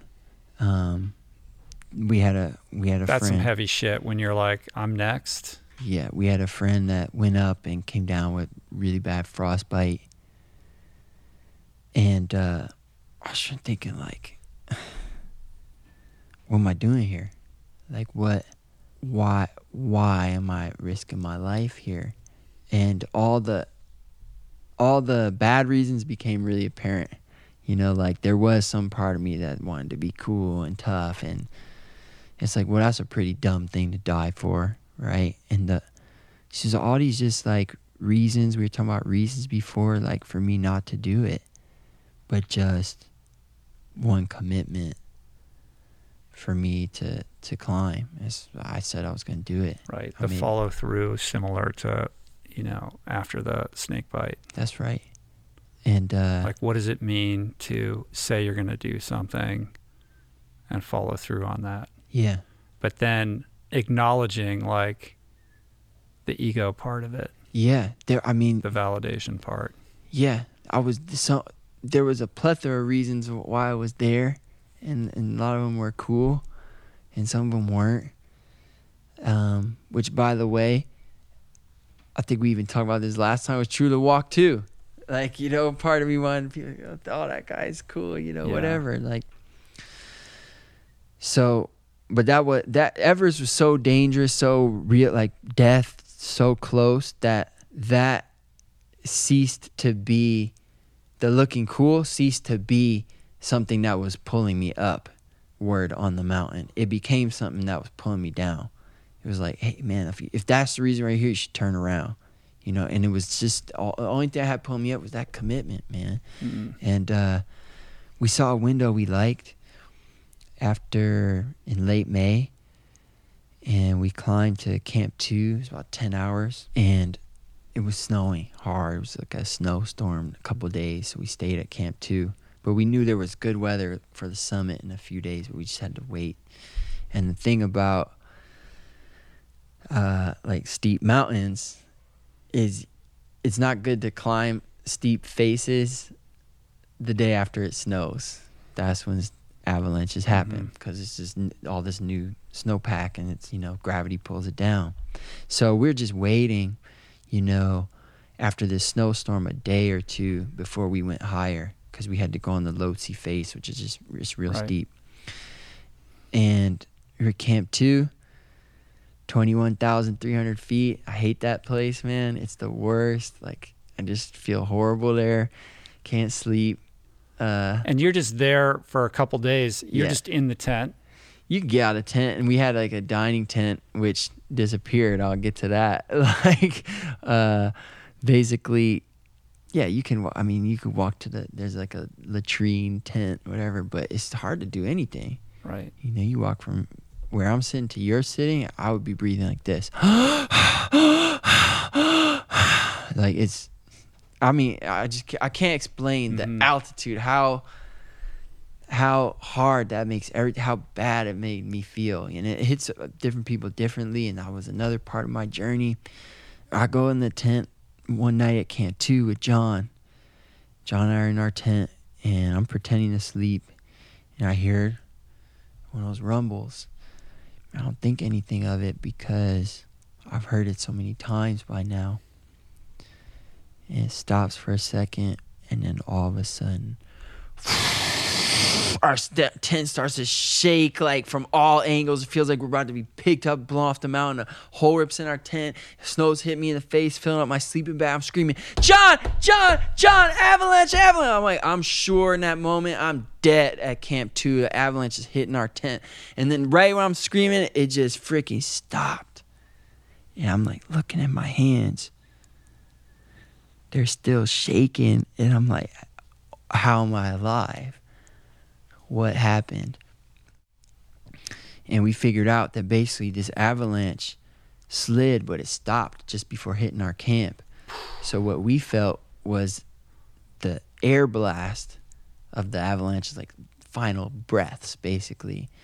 But still, the damage is real. Like that dining tent I told you about was gone. Just from the air. Just like, yeah, because it's so big, so it, it, it displaces all that air. Yeah. Yeah. Wow. And, and we were lucky, man. The camp next to ours, Elite Ex-Beds, Nims's camp, was like destroyed. And thank God they weren't there. They were already at Camp three. They, oh, they, were, they had already gone up. They wow. left the day but before. But they would have been toast.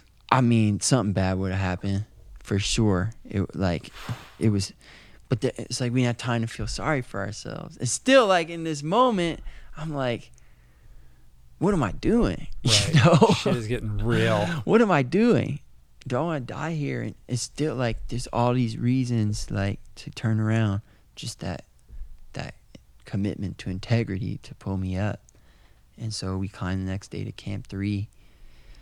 Um, slept there. Next day to Camp four, and then you got a few hours at Camp four mm-hmm. to turn it around. Right, and you got like uh, four or five hours, and then you got to hit it. Yeah, and split. It takes two hours to get ready. Like getting your tank on, your big suit, all that stuff. And you're stuff. Not really sleeping, right? No, that's Any what I'm saying. I didn't really sleep well. I slept okay at Camp three because that's where I put oxygen on. Camp two, I didn't sleep at all. Like we mm-hmm. were there three days. I felt just bad. And then, yeah, from... You leave three, you go to four. That's, I got there maybe eleven a.m. and at six p.m. I'm gonna start getting ready. And, and are you, uh, you're hitting the supplemental oxygen from that point forward? Once I put it on at three, I never take it off. So once you put it on, you don't take it Sleeping off. Sleeping with it, it's on all the Sleeping time. Sleeping with it. If you if you somehow take it off or run out, that's worse than having never put it on. That's really bad. Because you've reacclimated. Correct. To, when you're when you're doing supplemental oxygen, is that like sea level oxygen density?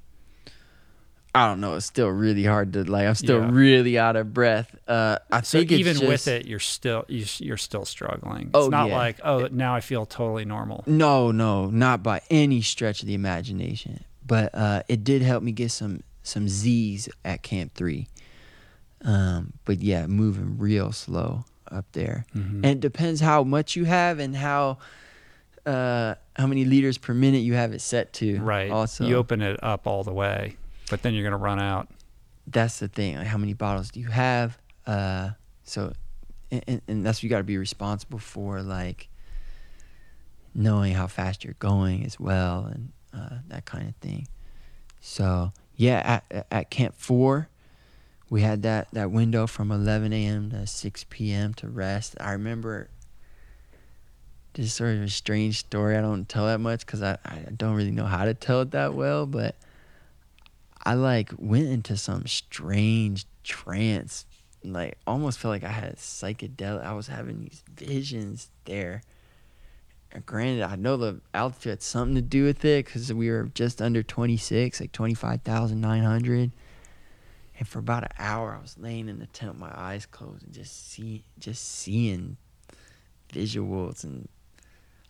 I don't, it, it it almost yeah felt like peaceful in some way, like I felt a little bit removed from the experience, like the like you're always doing something, like managing mm-hmm. something on the mountain, and I remember that experience kind of felt like it was giving me a zoom out, and then it was then it was time to go, and. uh Start getting ready at six, about eight thirty p.m. It was, you know, it's dark and the wind was blowing pretty good, but we thought that um, once we got out of that saddle, it would it would be better. And I'm climbing in a team of four: Doctor Mm-hmm. John, who we talked about, myself, and then our two local guys, Dawa Cheering Sherpa and Dawa Dorje Sherpa. And those guys are like, those are my buddies, man. I still talk to them like a lot, and. uh We just start. We start going, and um, you're so worried about being. I was so worried about being cold. You hear all the stories, frostbite and stuff. That we started going up, kind of that first face, and I was like sweating, and you don't want to sweat on big right. mountains like that because the sweat freezes. Freezes, yeah. And so you. And it's the and it's dark out. It's dark. Yeah, it's eight thirty p.m. when we start. So we're climbing through the night, and where our aim is to be on the summit around sunrise. I start sweating. I'm like, man, I got to stop, take some layers off. So I stop, I take a layer. All these climbers start passing me. And that's the other thing, you were, you don't want to be in a traffic jam up there. Mm-hmm. So after a few hours, there's a natural resting point called the balcony where everyone takes a break because it's just kind of flat like a balcony. And there's this crazy view. And I said to John, I said, look, when we get to the balcony, let's take like, everyone else is going to take a ten minute break. Let's take a three minute break and let's pass everybody. He said, great. So I get there. We take this three minute break and we pass like everybody except f- there's only four people in front of us now. And uh, I don't usually uh, eat caffeine, but like your appetite also disappears up there. So I was just eating like, you know, the gels. Right. With the caffeine, the Cliff shots. And I was just like, I feel like I had another gear, some pep yeah. in my step, unlike the, unlike the days before. And, and uh, Dawa Cheering and I, we, we ended up passing that group of four. And then there was like these two headlamps way above us. And we, we kept climbing. We got up there on the south summit, and the, they had stopped. It was our friend Eric's. He was like, hey man, I think I'm, I was going too fast. I didn't want to get there in the dark. So he was just sitting there waiting. And then John came up. He was like, nah, let's go now. And he's like, we're going to hit it perfectly. So mm-hmm. so we walked past Eric's, and then Eric's came behind us. And um, Dawa Cheering was in front of myself. And uh, I just remember, like, he he went and he, he went on the summit. And he turned around, and uh, he looked me in the eye. And it's just like this moment where You you would think maybe you'd you'd feel some pride up there, like I did it, that kind of thing. But I'm looking this guy in the eye who's carrying my extra oxygen, you know, and it's like, nah, I'm here because of him, because of John, and because of Dawa Dorje. That's the only reason I'm a, I'm allowed to be here, period. Like if I had to carry all that stuff, my I don't think I could do, have done it. And so instead of this pride, it's just. It's just some cocktail of humility, gratitude, and, and love. And I basically hugged him. John came up behind us and, and hugged me. And I flopped onto the summit, man. I just, I buried like my face in my hands on the ground. And tears just exploded out of my face. And uh, I remember I said these words. I said, like, they, like, dribbled out. You can almost come here. I was like, this took everything. This took everything. And uh, it was it was just such a beautiful moment, man, because John and I had been working so hard for it to be up there with them. We were both just weeping. And just, like, in the back of that ambulance, you know, it's like there was peace and everything made sense. Yeah. How did it differ from the many times that you had imagined what that would be like? Like, what did you suspect yeah. it would look like and feel like versus the reality? That feeling of possibility that I had after the walk, that wasn't there. That wasn't there. The, In other words, that idea, like, after the walk, like, oh, I can... there's way more in me. Like it was but on Everest, a, like, oh, I did everything I could, but I'm only here because of these guys. Yeah, like that level that, of humility. That and just like I didn't, I didn't want to do anything harder than that. I still don't. Mm-hmm. Maybe I shouldn't say harder. I don't want to do anything more dangerous than that. In fact, I wouldn't do that again. You know, I wouldn't. Uh, my my risk tolerance has changed, but the mo the moment itself was. It's, This is one of the best moments of my life, you know. It was everything and, and more. It was just beautiful. It was perfect. It's beautiful. People don't realize mountains have shadows. But if you go, get to a summit on sunrise, you see the shadow. I mean, seeing Mount Everest, giant pyramidal shadow mm. cast over hundreds and hundreds of miles. It's like... It was super clear too. I mean, I saw that. Well, it's photo. Clear. Like, here's the thing. Like, you're so high up. You gotta realize you're so high. You're yeah. above the clouds. Yeah. So I mean, it's that's always going to be clear up there. Yeah, there's not. It's not always clear. It can be bad up there, but uh, on some of the weather reports, like you'll have like that snowstorm we had, right, mm-hmm. where we were waiting in Camp Two. Well, that storm was at seven thousand meters and below. Like that's where those clouds were. So once we passed seven thousand meters, like there was no new snowfall there. We didn't have to worry. You know what I mean? Mm-hmm. It was just interesting. Like mm-hmm. you go above the weather to yeah. me. So the moment was, I don't know what I, what I expected, but it was perfect. It was, it was unreal, man. I, it was everything. Um, the way the journey itself affected my life was totally different than the walk. You know, where the walk almost, like we talked about, was momentum to do Everest. Uh, Everest was momentum to be here, mm-hmm. to be present.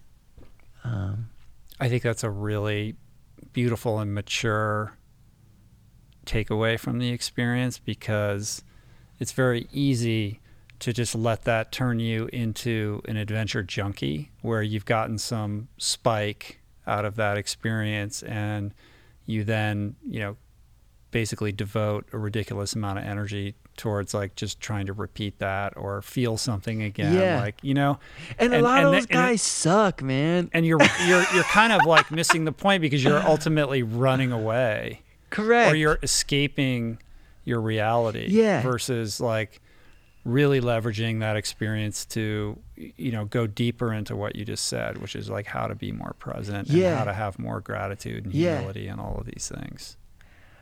I think we might have talked about it last time. Did we talk about when I met Ram Dass? I don't know. I don't Maybe. remember. At the if risk I don't of remember, repeating. Other people don't. Yeah, so. That's fine. So I met Ram Dass, I don't know, eight years ago before I got into all these shenanigans. Mm-hmm. And I'll make this a quick story, but basically I got invited to spend some time with him at his house on on Maui while he was still alive.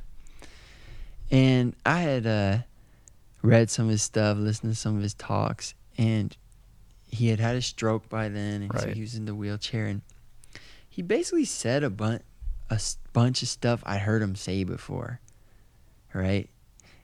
But there was something like he just loved me and my friends that I was there with. Like, he didn't know us, but he was exuding this like, lo- I don't know, like deep love for us, that it was like a body high or something. I mean, I walked out of his house, I keeled over and I was crying. I felt so connected to like the rusty gate and like the dirt and the cow shit. Like it, it, he did something just by being him.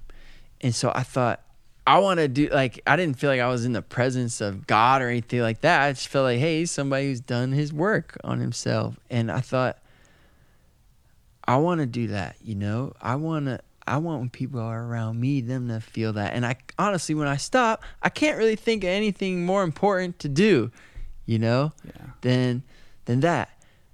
And uh, when I'm hearing you talk about, like, these adventure junkies, like,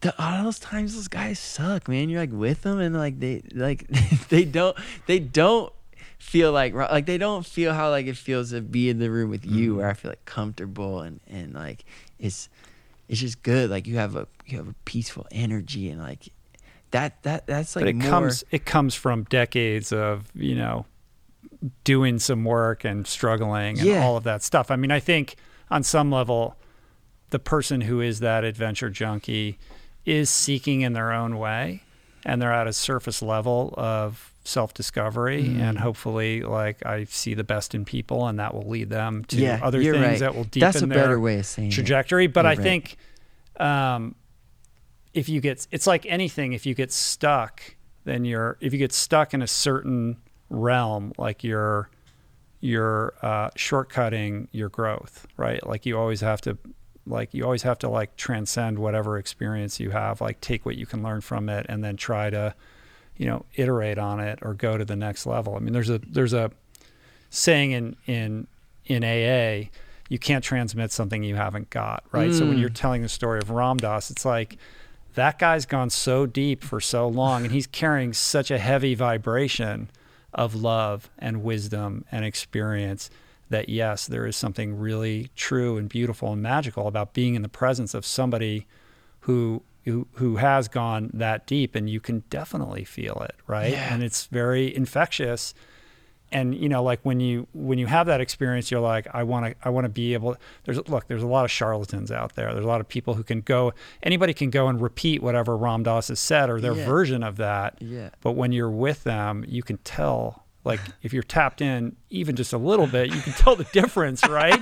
Between the hack and like the guy who's That's like right. speaking truth from a place of deep understanding. That's right. And so, yeah, for me, it's like, how can I go to that place so that I so that I can transmit a vibration that comes from experience, not something I read in a book. Yeah, that's right. Have you ever had uh, these experiences, like the opposite of the charlatan experience, where the charlatan is like this person dressed up and they're like supposed to be like that guy and they're not? Where I've had these experiences where people who are not supposed to be that guy or girl or they are. Sure. So for example, it's like, like politicians, it's like who who who wants that job? It's like it's it's there's a there's a um uh an inappropriate incentive that's attracting the wrong people to yeah. that robe. So anybody who wants to be the guru ultimately can't really be the guru. Yeah. But I've had these experiences where people who don't want to be the guru have guru qualities, such right. as like I'm in the, I've been in the studio with rappers and clouds of marijuana smoke draped in forty gold chains, and like I, I look in their eyes and they're like they're there, you know, and I'm getting like that kind of feeling from them, and it's like, wow, okay, yeah, I'm pretty sure forms. You never meditated, but yeah. but you're but you got it, you know, mm-hmm. you're I can just tell you're you're present. Like when I'm speaking with you, you're right here with me. You're not somewhere off in the future or in the past. Like I can feel it. You know, I always think that's cool too when that happens, right, those unexpected wild. ones. Um, you were at base camp for a long time, man. And I think I didn't really appreciate just what a huge extended endeavor the whole Everest thing is. Yeah. Like you're you're out for months. It was two months door to door. Is that longer um, than normal? Because it, it was, seemed like you were sharing on Instagram, you're like playing concerts in some kind of like coffee house or something. I'm like, where is he? Yeah, there's like, like you're you just could, hanging out for what seemed like forever. Yeah, we were, you know, so, you know, below base camp, there are these villages, you know, because you hike, you hike a week to get to base camp. And along the way, there's these villages in the Khumbu Valley where the Sherpa people live. And uh, if you get bored, you can, you can go down to one uh-huh. of the villages and Um, being a little lower altitude or, you know, for a day. Anyways, uh, there was a hurricane, I think, or typhoon or something in the Indian Ocean. And that was causing the jet stream to stay on Everest longer than usual. Mm. Now, the jet stream hits Everest summit usually fifty weeks out of the year. So that's pretty much unclimbable, at least for my risk tolerance, you know, and we're talking hundreds of mile an hour winds. You don't want to be up there. And usually in May, late May, when the season switches from spring to um, the monsoon season, there's these two weeks where the the the jet stream gets pushed off hmm. the mountain, and um, this uh, this hurricane just messed it up, and it was just staying on there longer than usual. So we had an extremely late summit, June first. Um, so yeah, we were there, we were there a little longer than we thought. Uh, and, um, you know, that, that creates some other problems like lower on the mountain because it's hot, it starts getting hotter and, you know, like the anchors and screws start to get a little loose mm. and fall out and, and more, the hotter it is, more stuff falls. So, I mean, after that, that close call in Camp Two, that sound wasn't background noise anymore to me. Right. And so I ke- you just kept hearing them. And uh, we, after we summited, we got down to Camp two, really compressing it. Well, that's a trip. Like the false finish. When I talk false finish line, you summit, but you're only at camp two. You got to go down through yeah. the ice fall. So it's, is- it's like eight hours up, but then twelve hours down, or something like that. Yeah, it was about it was about a seventeen hour day.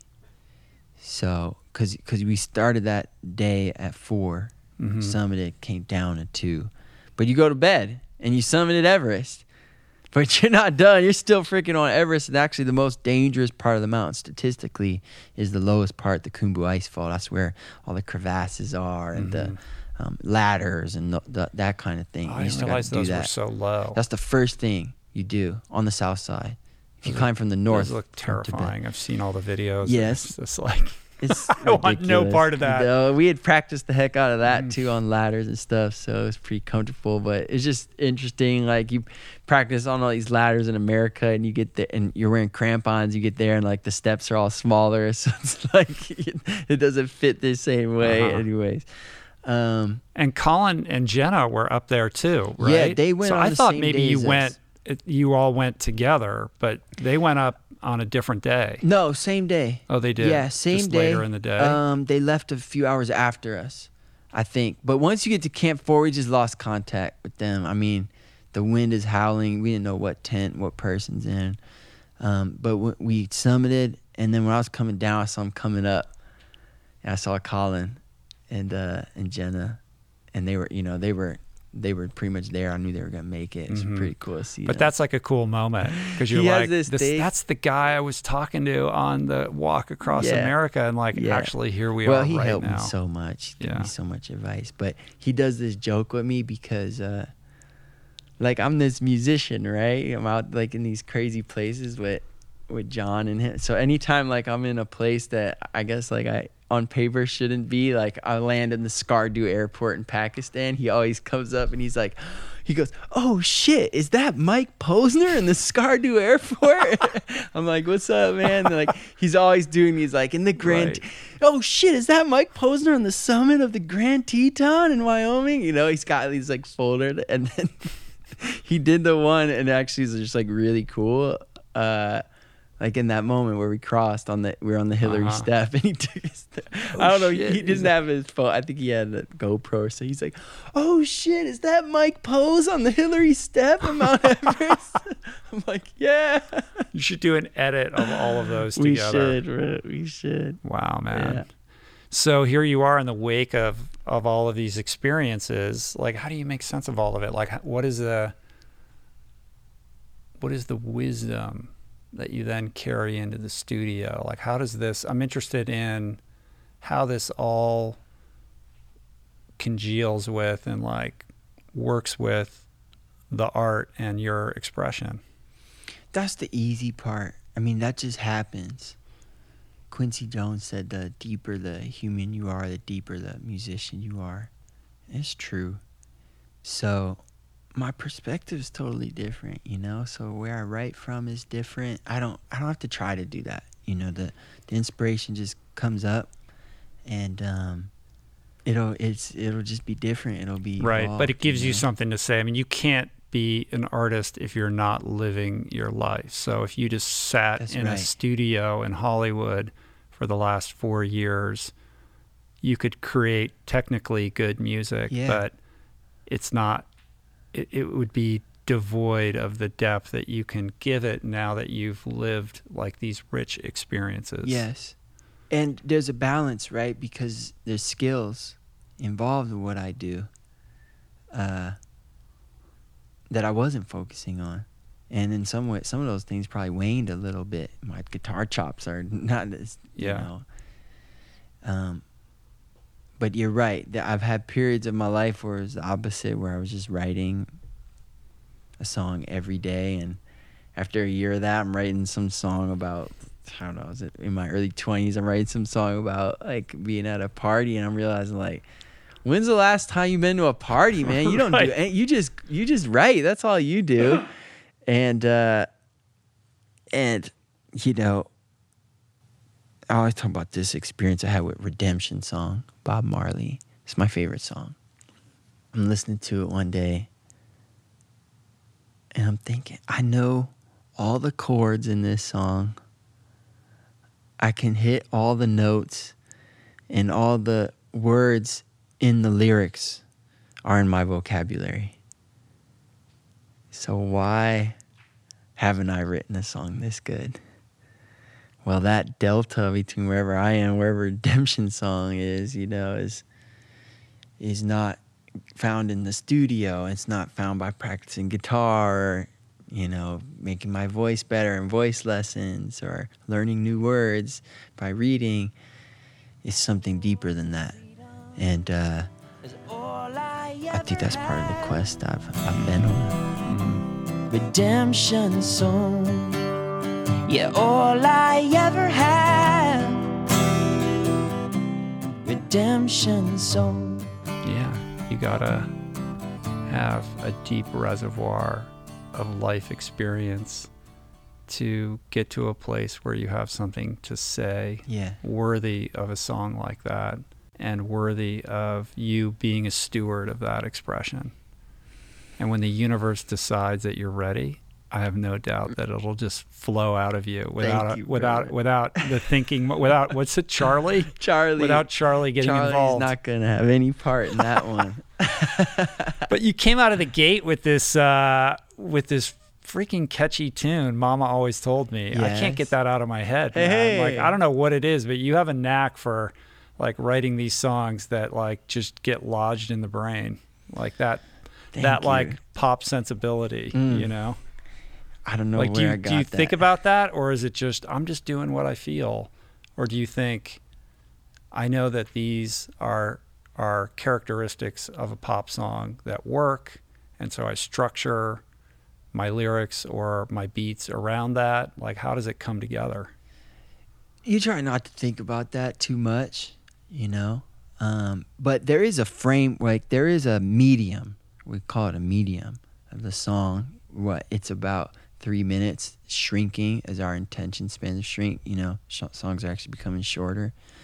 Um, and there's like a typical structure to the medium, which is uh, there's a verse, a pre-chorus, a chorus, another verse, another pre-chorus, another chorus, maybe a post-chorus, a bridge, one more chorus, and that's the end of the song. Mm-hmm. And, uh, so we play with this form. Right, I in the, in the way form. A painter plays with a canvas that's yeah. mounted on a frame. And sometimes we say, hey, we're not going to do it. Maybe this song not gonna, just going to have one verse or, you know, whatever. We're not going to use that. And uh, but the medium exists, you know, before me. And so I'm I'm toying with it. And uh, it's all about what you're trying to accomplish and, you know, I guess what the spirit is calling you to do. Sometimes, like... Sometimes you think of a melody that's extremely catchy, but it's like almost so catchy it's kind of mm-hmm. corny, and you go, I don't, I don't, that doesn't fit, you know. Um, so it's always different. Yeah, yeah. The music industry just seems to be always changing so quickly. I mean, it's changed so much just since the last time that we talked. Oh yeah. Oh, um, yeah. You know, now it's about TikTok and having your sh- your songs trend there, and I know you've had some success with that. But the idea of like, I'm going to release an album versus I'm going to drip songs out, like, how do you even approach it strategically? To think, you know, thinking about like, this is how you do it now, or this is the way the music kind of environment functions versus the days when we were growing up where it was you put an album out every couple of years and tour yeah. on it.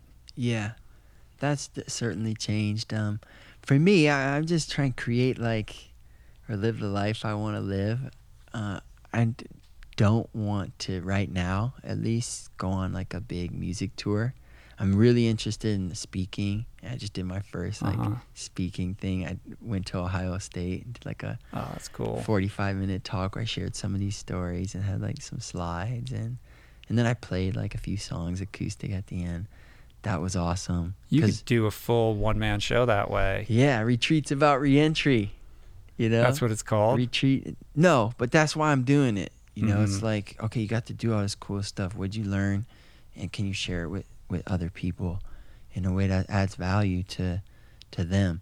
So man, like I'm probably the wrong person to ask about like how we market music now. I don't really you're just know. Just trying to hold on to the purity of what you do and let that stuff take care of yeah. itself. But you're doing like like a combination of writing for yourself and then working with other yeah, guys. Yeah, because I really enjoy that, you know, and uh, and sometimes the writing is just an excuse to share some of this stuff, you know, with younger artists. Who, I didn't have anybody tell me what to expect mm-hmm. or what to do ten years ago. It's a wild, lonely industry, you know, especially when you have success. So that, um, and then as far as like how I'm sharing this stuff, like I'm playing around on TikTok. I'm just being real on there, yeah. like showing what I do. I sprout, you know, I make I know. music and that's about it, dude, you know? And no big crazy adventure on the horizon. Like, do you right feel now. Like people are like, well, what's next? They like, do ask me do? that. It, it, that's the, there's no mm. next, right? It's like, that's what I learned. There's no next. It's only here. It's only now. Like, to anyone listening to this, like, newsflash, this is your life. This is it. Whether you're like, got the earphones in while you're making food or whatever, like, look around, like, this is it, you know? And who said, maybe it's Thich Nhat Hanh, he said, if we can't be happy now, we can never be happy. I think he he quoted the Buddha saying that we have to make this moment the most wonderful moment of our lives. Um, so that that's like my snarky answer. And then like on the external plane, I'm up to stuff. I'm, I'm doing the speaking.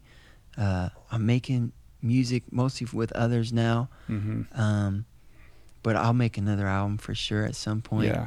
And uh, as far as the adventure stuff, I'm taking a break. You know, that that Everest was really real, man. It was, uh, it's just so easily you could have not come back, you know? And so I still love being in shape and exercise and that. Like, that's a part of my life, mm-hmm. but you know, putting my life on the line. And if you die, like, who's it really hurt? Not you. You're freaking dead. It's like my mom, you know, like, that's not really, you know, and there's certain things I, I would like to think I would die for if, like, she was in harm's way or, you know, but just to, like, have a cool experience, to, like, access a piece that I think can be accessed in other ways. I wouldn't I wouldn't risk my life for that anymore. Yeah. And um I think that's smart. That's a good move. Yeah, so it's it's cool. I, I feel really good, man. I feel really uh-huh. good.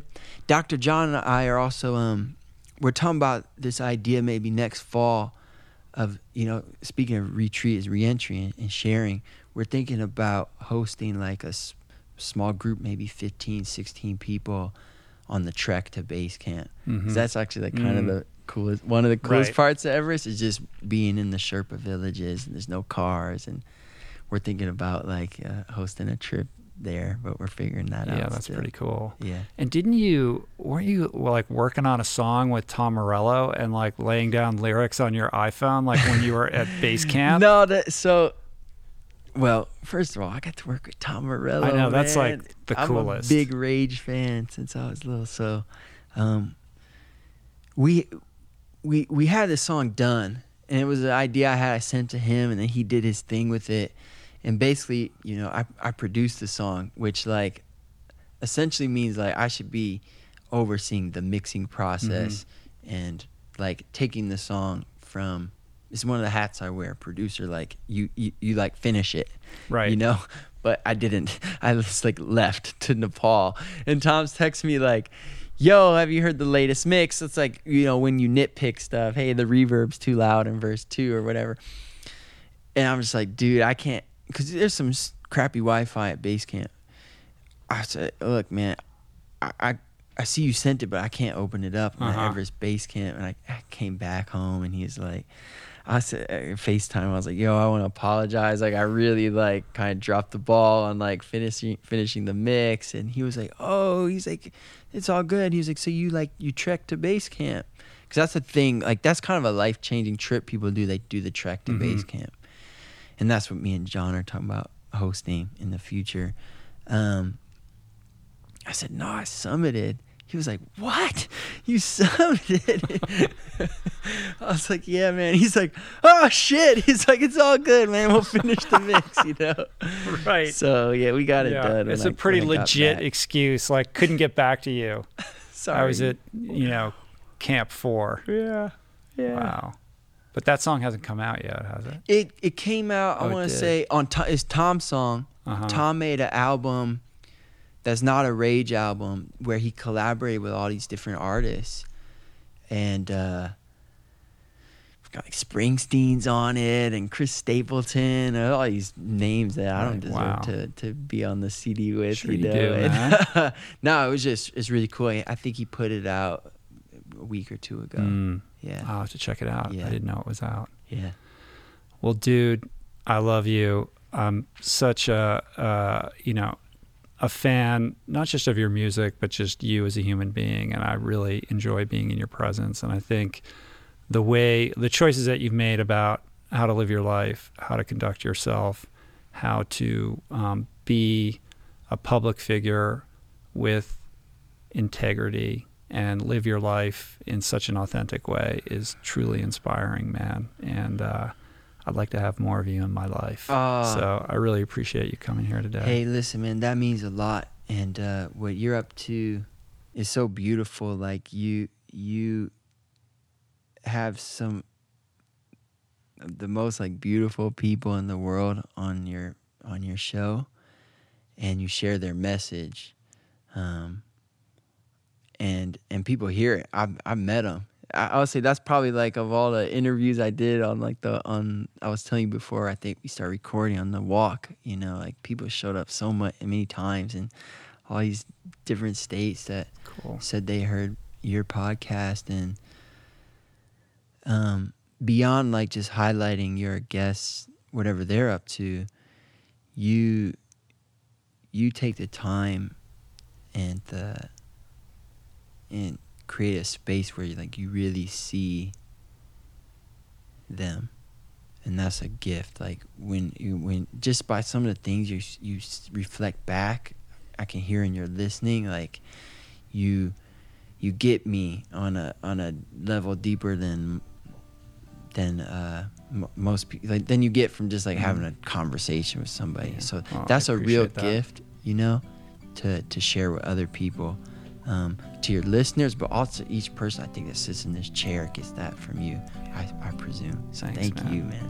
Appreciate that. Speaking of gifts, are you willing to share a song with us? I don't have you a think? guitar. They we have a guitar you... here. It's not your guitar. I want to test it out. I don't out. know. We'll see. Yeah, let's If do it meets it. your standards, then we can do it. Let's do it, man. All right, cool. Of course. Somebody told me God is simply what we don't know. I saw a butterfly, it was dead, but it was gorgeous. And all the robots are just walking down the sidewalk. Kings that are little empires that they made up. And I'm wide open. Woo-hoo.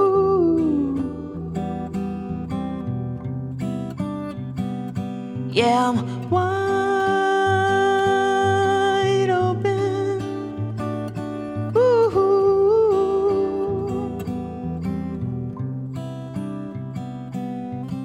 Dusty got shot and the no-shirt got married. Stewie's still dead and commitment's still scary. And I got a new woman, but I treat her like my old one. If I keep this shit up, I know I'll end up with no one. And I'm wide open. Woo-hoo.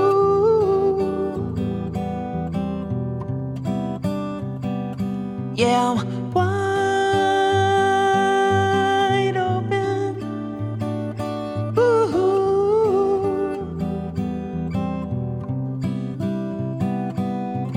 Yeah, I don't think anything matters.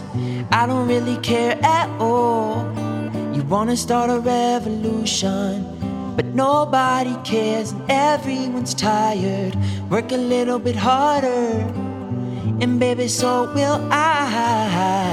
You want a revolution? Nobody cares and everyone's tired.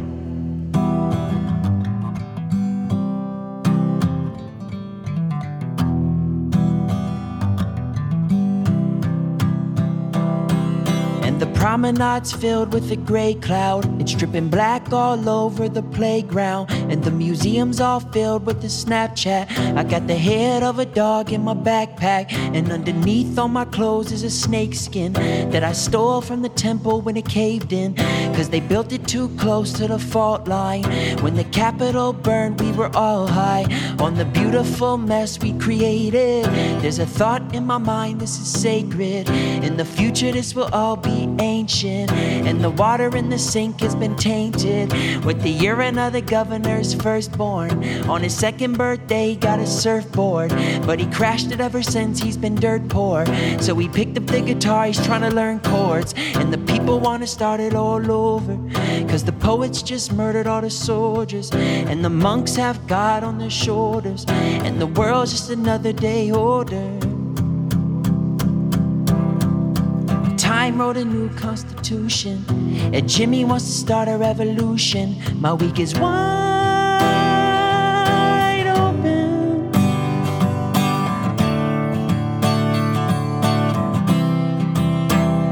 Yeah, I'm wide open. Yeah, I'm wide.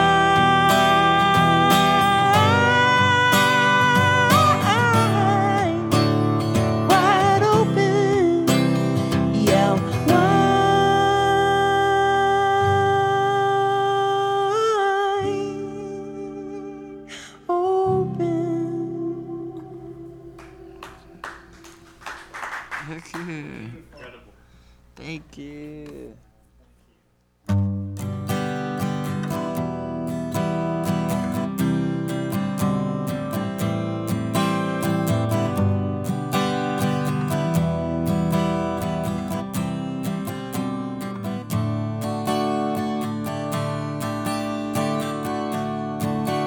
Old pirates, yes, they're rabbi, sold out to the merchant ships.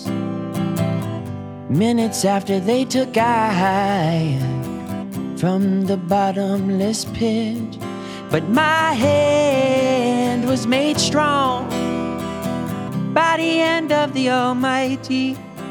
We flower in this generation triumphantly, so won't you help to sing these songs of freedom? All I ever have,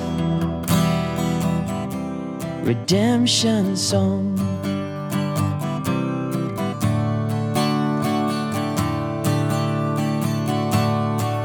Emancipate yourself from mental slavery. None but ourselves can free our minds. Have no fear for atomic energy, 'cause none of them can stop the time. How long will they kill our brothers while we stand aside and look? Ooh, some say it's just a part of it. We've got to fulfill the book. So won't you help to sing these songs of freedom? 'Cause all I ever had, redemption song. Yeah, all I ever had, redemption song.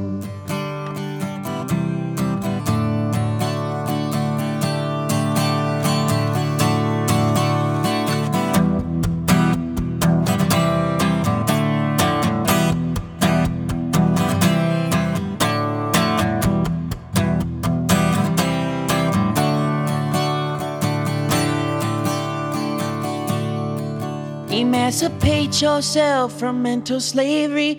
None but ourselves can free our minds. Have no fear for atomic energy. 'Cause none of them can stop the time. How long will they kill our brothers while we stand aside and look? Some say it's just a part of it. We've got to fulfill the book.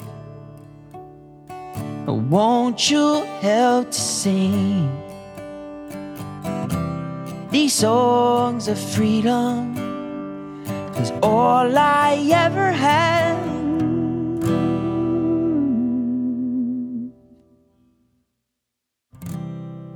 Redemption soul.